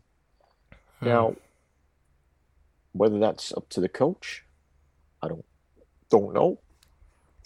I don't know, but there is no way I can see him beating the Rabbitohs this week. No. It's a chance I'm wrong because it's a two horse race. True. But for South to lose this game, you're going to need somebody sent off. You're going to need someone breaking a leg. You're going to need uh, a lot of things to go the way of the West Tigers for, for any hope of a victory this week. Yeah. And Cody Walker's back this week too, and yeah, just at... to make it a little bit, a uh, little bit more difficult for the Tigers. They bring in um, one of the form players of the competition. Um, it's it's just going to be, uh, as I said, if they can be competitive in this game, I think that's the best they can possibly hope for. Yeah. And Latrell Mitchell, we've seen uh, some good performances from him over the few, last few weeks. He's gone to the equal top of the Dally M leaderboard. That combination he's got with Walker and that left edge with Johnston finishing, I, I just can't see the the Tigers' defense being able to uh, to cope with that, considering they they leaked you know thirty something points against the Cowboys. I just think there's too much class in this South team, and yeah, I think this is a pretty straightforward one, Griffo. South Sydney Rabbitohs for sure. Yep, yep. No, you you took the words out of my mouth. Uh, South win this week in this one. All right, so rounding out uh, Super Saturday, we move to Canberra. Um, I think this will be a good game. This one, the Raiders taking on the Eels. Uh, there's a big bit of team news for the Raiders. Now we know that um, Charnze Nicoll-Klokstad wasn't able to finish the game last week. Uh, he's uh, he's out of the side. He's got a neck injury, and there's a bit of talk going around that it's more than just a um, just a HIA, and that he could have a neck a neck injury that could keep him out for a little while. So it's definitely something to to keep an eye on there. But what we do know is that he won't be available this week, and Caleb Aikins will play fullback. Uh, Curtis Scott's making his comeback from his rib injury, which will push Sebastian Kris to the reserves. Um, Josh Hodgson with his uh, hip injury, he's uh, been named to take on the Eels, but we know that he was really struggling also to uh, the other night. Um, Ryan James is out of the 21 man squad. Uh, Joseph Tapine will play lock. Guler will come onto the interchange bench. Uh, for the Eels, Dylan Brown has been suspended for a game for a crusher tackle, so Will Smith's going to take his place. We also see Ryan Matterson come back into the side after missing three games due to concussion. So Isaiah Papali'i will go to the bench, uh, and Hipgrave has also been recalled to the bench after being left out last week. Uh, both of these teams coming off losses. The Raiders come up against uh, big competition in the Panthers. The Eels were surprise losers last week. They'll be looking to bounce back. The big news, I think, for the teams uh, around the Canberra Raiders is the loss of their fullback, Charnze Nicoll-Klokstad. It felt like last week when he went off Griffo, uh, the Raiders, um, I suppose, lost a gear. Uh, what impact do you think that uh, that loss of Nicoll-Klokstad's going to have this week when they take on Parra? Yeah, it's a big loss. He's one of their key players. We bring in Caleb Aikins. Caleb Aikins is a nice and safe player. Um, but I just don't think that he's going to trouble the Eels in any way. Um, he'll um, he'll catch the bombs you know, he'll he'll run the ball back well, but he doesn't have the class that that Charnze Nicoll-Klokstad has. These are two teams that were beaten soundly last week, as you said. Mm. Both of these teams considered uh, to be in the uh, the upper echelon of uh, NRL teams in the you know in the top six teams, but one of them after this week is going to be licking some wounds. Um, and, and we'll have some questions about just where they're at. Now, the Raiders are, are uh, I think, on six points. Parra's on eight. Parra win this game. The Raiders are then, you know, they're three and three for the season, and that's not a good start. No, you're all of a sudden in that scrap with those teams to, well, to make the eight. And I think they got lucky uh, against. As I don't want to labour the point, but they got lucky against the Sharks. But they got they the did. two points there. Um, so they they haven't put their best foot foot forward yet this year. They are at home, which probably makes me lean slightly towards them. But yeah, they're going to have to produce something better than what they dished up last week um, in attack yeah, that it's good for them. They've got Curtis Scott back. He's a good player. Um, the loss of Ryan James is, is a bit of a loss because he's he's been good. Mm. Does give Guler the opportunity. We haven't seen Emre Guler for a long time due to injury, and but he's forced his way back into the 17. I, I do lean towards the Raiders at home, but I'm not sure. Um, yeah they will tough one.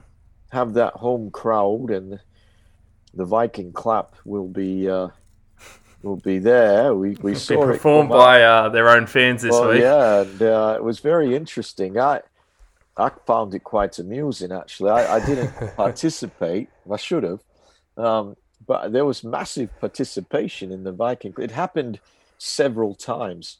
Um, the one that got sort of talked about the most, I think, was after the the Crichton Tapine incident. Yes. I'd been going quite a few times before that. Um, and uh, apparently they were somewhat offended that, um, you know, I heard that um, the, the, the Viking clap wasn't respected. Now, I wonder how the Icelandic football I, team feels. look, there's, there's a few things, yes. Um, and, uh, you know, like on social media, uh, I think Fox pump it up a little bit. Comments from from uh, people about you know Penrith are now the most hated team and this and that. um, I thought was quite amusing, particularly what I, what I, I, the parallel I'll give it is that there are a lot of people who go along to the uh, professional wrestling um, like WWE style and think it's the real deal. but, um, and I did that back in the 80s. It was the WWF in those days before they, uh, you know, before they before got sued the by the Panda. Yeah, but so, but I had a great night. It was great entertainment, but but it was funny that, that, that so many actually believed it was real. Well, there's a, a, a group of people who believe that the Raiders Viking clap is something that is to be respected, um, like it's some sort of cultural uh, thing that you can't touch, maybe a bit like the Maori haka, for example. now, my interpretation of, of what I've seen about Vikings is they didn't respect anyone. they didn't care about what anyone thought. They just went in and did their thing. Now, now they've had their chant rated.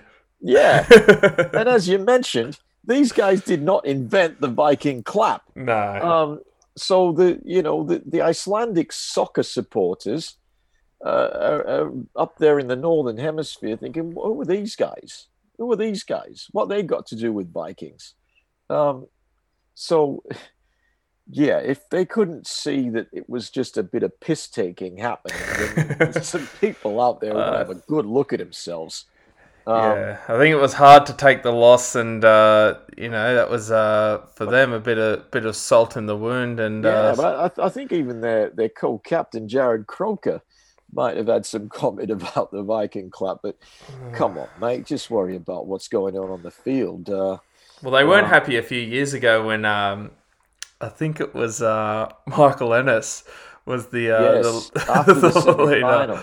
Yeah. Yes, down in Canberra, the um, he and the uh, the the Sharks supporters definitely uh, definitely made it clear that they had no respect for the Viking clap. no, I think come on, I'm, I'm, sure that the majority of people in Canberra know that it was just a piss take, but yeah.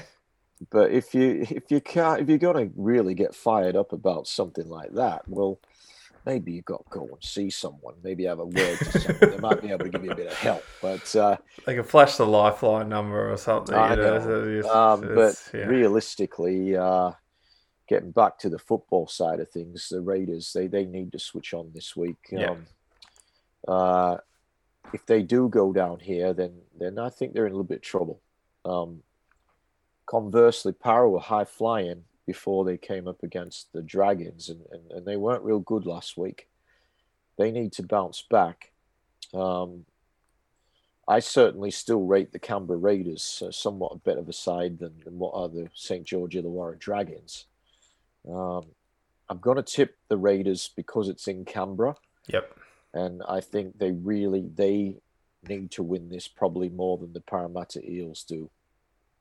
Yeah, yeah, I, I agree with you. I think that Canberra need to bounce back in this one. They need to bounce back at home. They need to show that they can beat a good side. Uh, Parra too, they'll be looking to bounce back, but I just think that this could be that, even though it's only round six, this could be a key turning point in the Raiders' season where if they don't get on track now, um, they worry about they got to worry about being on that that slope and that slide going downhill and it um, yeah these are the games that we expect the Raiders to win over the past few years and you know, I mentioned Nicoll-Klokstad being out. They've still got a great That's side. a massive loss. It really is a massive loss. It's, so. it's it's big.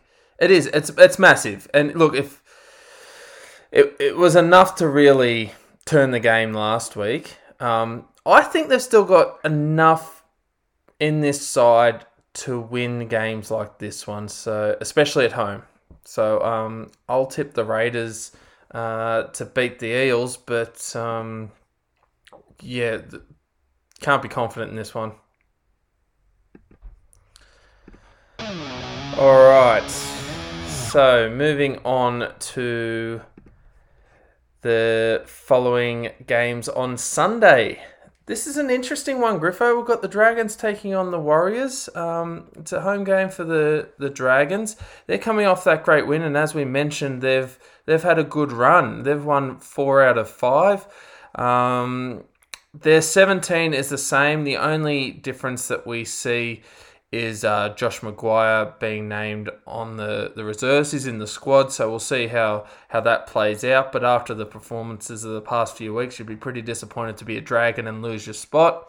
Um, they're, they're talking about Ben Hunt possibly returning about round eight. So that's one to keep an eye on, Dragons fans, if you're wondering where Hunt is at the moment.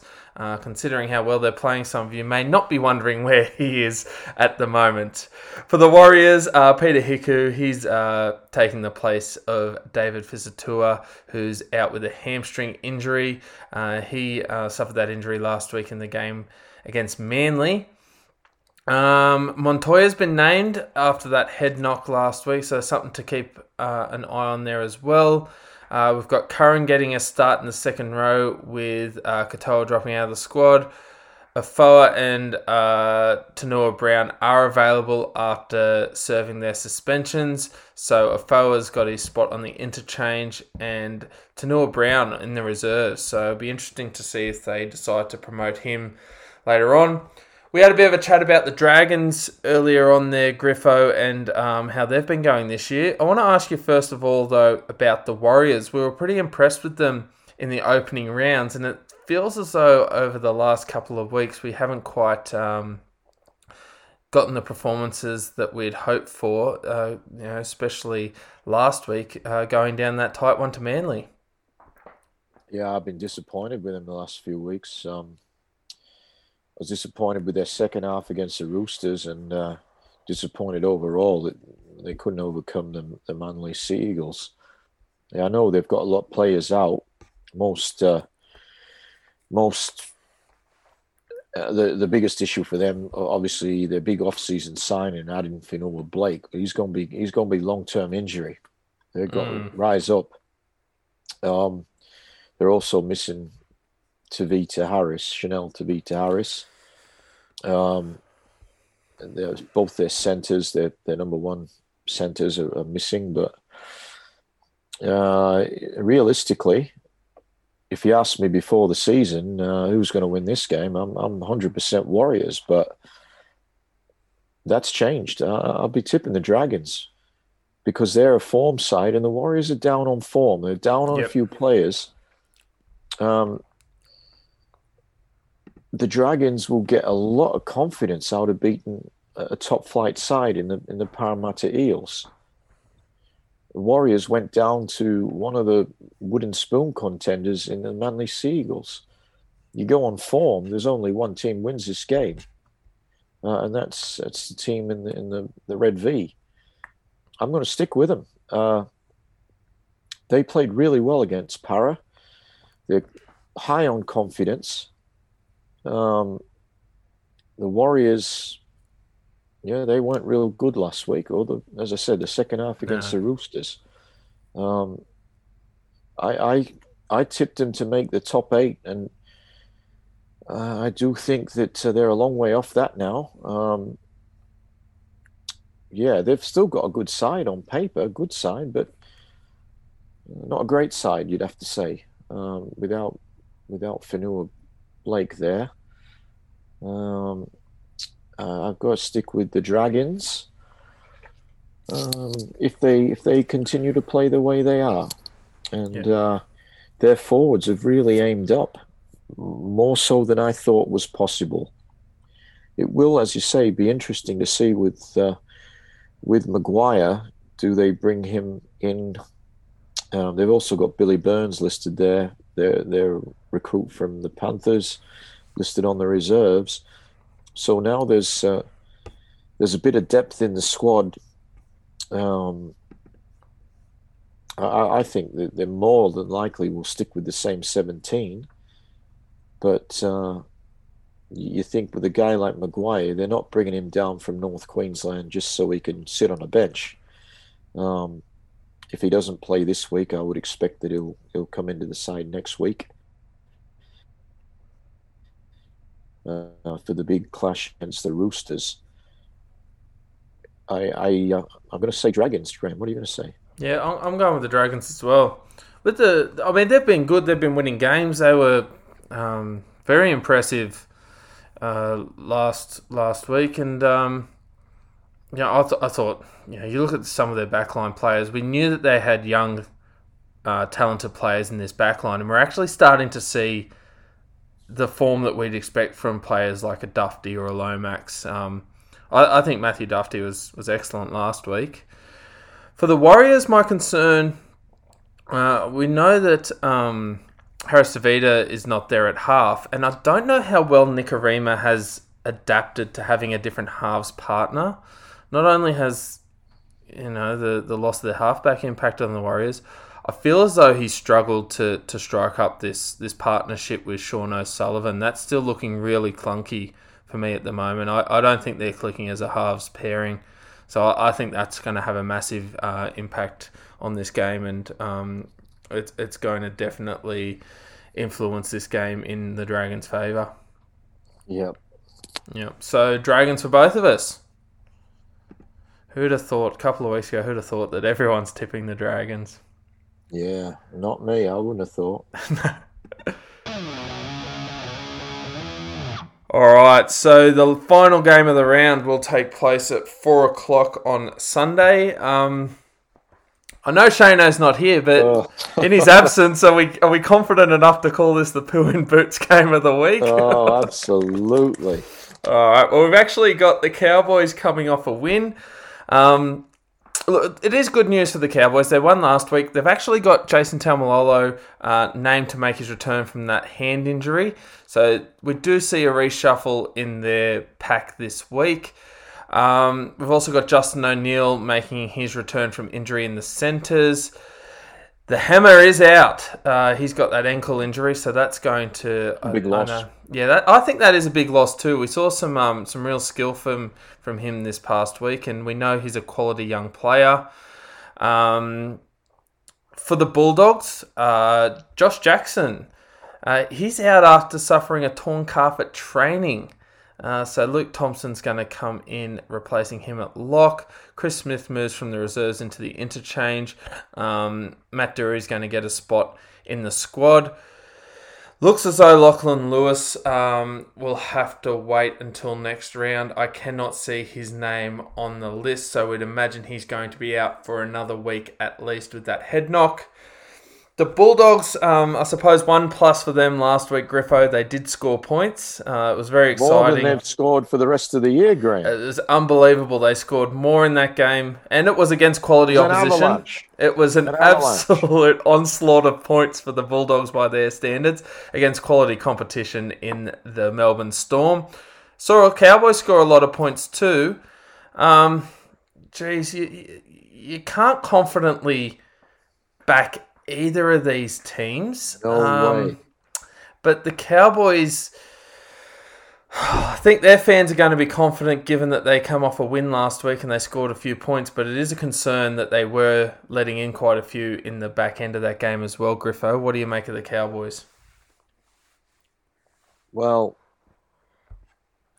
it's not a team that excites me, um, but they've got a couple of players there who who can get the job done, get them over the line. I think principally Scott Drinkwater. He uh, he he's got a touch of class about him. We saw last week uh, he scored a great individual try. He also set up uh, at least one other. He's quality. Um, Holmes seems to be getting a, a little bit more form. Um, it's disappointing the hammer's out. I think he offers Yeah. a lot more than what Justin O'Neill does. Um, I'd love to see him in a in a like imagine him on the wing or in the centers for the Storm. Imagine Oh. just the the the talent that would I mean the talent's there, but just the opportunity to show that talent if he was in a top quality side. yeah, yeah, I I can't get excited about either of these teams. What time's this on? Four or five Sunday? Yep. You know, I've got to say I'm very disappointed about that, Graham, because I'm going to miss most of the games this week due to where I'll uh, I'll be up in Cairns. I'll actually be home for this one. game shifted different time, and a decent game to be put on this time slot because Maybe set the uh set the set the recorder so that you can watch Oh. one of the other games. Uh, yeah, I, I'm gonna yeah. miss. Uh, I'll be in. Uh, I'll be on a plane on Saturday night when the Raiders play the Eels. Um, that's a game that would have been much better on a Sunday afternoon. But anyway, I mean, it is what it is. Look, Yeah. it's Raises questions you know. about the scheduling and whatnot, doesn't it? Well, it does. Um, I know it's done at the start of the year, but generally the four or five time slot on a Sunday is is not the number eight game of the round. No. No, it's Oh, usually Channel Nine wanting a ratings game. Yeah, and they've not got it with this. Mm. Um, far from it. Yeah. Uh, wow, two of the worst teams in the NRL. clashing. Uh, Um, they couldn't even, you know, they they don't have the Sunday night game now. Like, yeah, what's the two o'clock game on a Sunday? That offers a bit more. The Dragons and the Warriors. hmm. That offers a bit more. Um, but yeah, I guess uh, I don't know. I I've got to tip the Cowboys because it's up there and because they've got Drinkwater and Valentine Holmes and Yep. you know you got Quality and Taumalolo coming back. They won last week's game in the same time slot, um, Sunday afternoon. Uh, they're coming up against a team that, well, to be honest, is not good. Um, you can't sugarcoat it. They're the only team on no points. They will see this as their opportunity to get off the duck egg. Um, and part of me wants to see that, but another part of me just wants to that duck egg to just remain. Yeah. Um, to be They're not. They're not playing well enough to deserve to get off that duck egg. no, they're not. If they're playing good footy and you'd say they've been unlucky, you go, oh, geez, you know, it'd be good to get a win. But fair dinkum, they're, they're not playing good footy. They're not Well- a good team. I think someone like a Dean Pay, who'd been at this club for a few years and, and well and truly in the doldrums, be thinking and looking at saying, well, okay, they weren't real good under me, but I think they did a little bit better than what they're doing at the moment. Yeah. Um, with maybe you might see a slightly better roster. Yeah, true. Um, a few few good signings that came in this year. Yes, like Corey Allen, for example, was that he was really good at the at the Rabbitohs. He played Played Origin solid. at the end of last year. He year. played Origin. He set up Yep. tries. Um, but you know they bought him as a as a number one, and now he's he's they they shifted him to the wing, and now he's Yeah, in the all the centres. place. and Nick Cotric. as a centre, and now he's on the wing. Yep. I don't, I don't know. I mean, Flanagan's come in to the side. yeah, That's uh, Jack Hetherington. Yeah, There's a few. Waddell's come Uh, over. Corey Waddell, yep. Um, I, I don't know. I just can't get excited about this team at all. Um, I'm, I have to tip someone. I'm going to tip the Cowboys because I just think they've got they've got a couple of class players there who will should should I can't say will should get them over the line yeah. um, against a team that, that has really struggled in 2021 to stop opposition scoring and and to actually put points on themselves. Which way you lean, Graham? Um, we'll go Cowboys. Purely, you know, they've. Uh, there were glimpses last week where the Cowboys played some exciting football. Admittingly, it was against the Tigers. The the fact that they let the Tigers back into that game was a huge concern for them. I, I couldn't believe it. I, you know, at halftime I'm thinking, oh yeah, you know, this this game. I'm I'm looking at you know if anyone in the tipping comp went went against the Tigers to see if there was an outlier there and if it affected any games. But I just the Bulldogs up until last week, you just couldn't see any points in them. They got a couple of tries last week, okay, but they just they just can't score points. And you can't win football games if you can't score points. It's in Townsville. They've got to travel, so it's going to be a. I think it'll be a tough afternoon for the Dogs. And uh, unfortunately, it's one of those games where we're looking at it and trying to choose which team is worse rather than uh, Yeah. which team's better. And I think the Bulldogs um, have been more disappointing than the Cowboys thus far. So I'll tip the Cowboys. Yeah, I'm with you. Yep. So, well, that's the games uh, all previewed for this week. Um, so there's a bit of a mixed bag this week. We've got some some really good quality games. Uh, obviously, Friday night's the the standout. I think with the Storm and the Roosters, uh, and definitely one to look out for. And there's also some opportunities I think this week for for teams like Manly to show whether they can continue their good form, and also the Dragons. So, uh, plan to keep people interested this week, Griffo. There are some really good games uh, listed for this week, and uh, as we said, there's uh, some others that you know are, are not going to boost the ratings for for the broadcasters. That's for sure. Yeah. Uh, it might be only uh, followers of those teams tuning in and not too many else. Yep. Just uh, sort of reiterates that divide we've been talking about in the competition between the top teams and the bottom teams. Yeah. Yep, quite evident this year. Oh, well, thanks for joining us this week, everyone. Um, as I said, keep an eye out for uh, for Shano. He's um, Um, just on Shano, uh, you Oh. probably got the same message I just got, Graham. yes, yes, he's uh, he does have his ear to the ground, doesn't he? So I'll, I'll tell our listeners now as we record this. This is uh, we're we're six thirty p.m. on a Tuesday night. Uh, the news Shane is hearing is that John Morris is gone from the Sharks effective immediately. Now, whilst we were podcasting, there was news breaking that um, Fitzgibbon had signed for 2022. So it'll be interesting to see. Um, you know that that might even indicate Griffo. There's a possibility that Fitzgibbon, even if he does come next year, they might be looking at a caretaker to take Why would you, though? Morris's job. I, look, I don't know. It makes no sense to me. But what Shane is hearing, he's just sent us through. Um, he's hearing that Morris is gone from the Sharks effective Oh. immediately. Crazy, Madness. crazy. Anyway, well, Even uh, well, that's that's going to lock in Newcastle for me for that. You know, I was I'm in an hour Yeah. which way I was going to go. I'm I'm locking in the Knights now. yep, yeah, yeah. I mean, they be- might still lose, but how do you keep a season on Oh. track? Round five. Round Oh. five. oh, You'd be and it's not like they've been playing crap. No, if if they're in the position that the dogs are in, you'd you'd say okay, they want to start to turn around this year and get something out of this year. But Absolute they're, they're, if you ask me, I think they're throwing their hands up and basically riding this year off, which isn't fair to um. oh, the Josh Hannay, Josh, Josh Hannay Hannay. to take over. That's the talk. Wow. There you go. So Hannay to finish off the season is what we're hearing, and then Fitzgibbon has signed on for 2022. That is one of the most stupid decisions I've ever seen. I mean, Bizarre. it's like you think it was the West Tigers, you know, for something like that. Could be Graham's gaff next week. Oh, I, I cannot understand that at all. No. Like Anyway. the guy has done a good job. Yep. He's obviously upset someone in uh, Sharks administration, but Yeah, there's got to be someone higher up that doesn't like him, and because Mm, as we know, the players, those below, the players, the players love him. the Um, fans seem to like him too. fans like him.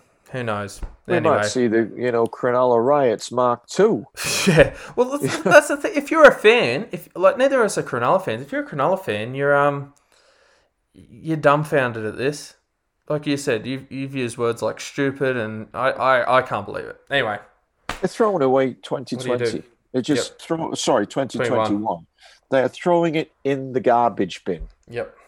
And I, I Oh. don't understand it because they were a legitimate top eight chance this year Yep. with a, a team that was all working together under Coach Morris. Ah, I just think it's insane. currently sitting. I know it's only early, and we don't, you know, as we said, the ladder's not necessarily an indication just yet. But as you said before, Griffo, it matters. They're sitting in ninth. They are two points out of the eight.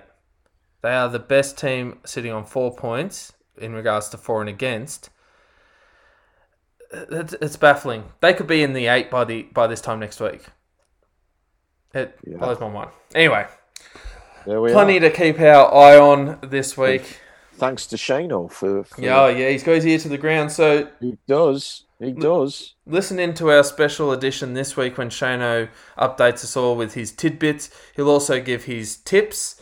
And um, yeah, so that's definitely something to look forward to, that special edition. But um, I think they even have a rant or something uh, up his sleeve, you'd think. He could do. He could do. We'll see how he goes. And neither of us will be there to stop him. So who knows how long that might go on for. know? I look forward Oh. to hearing it. From Griffo and Graham, it's uh, it's goodbye, and we hope that you enjoy your week. Take care, everyone. Goodbye. Enjoy the rugby league.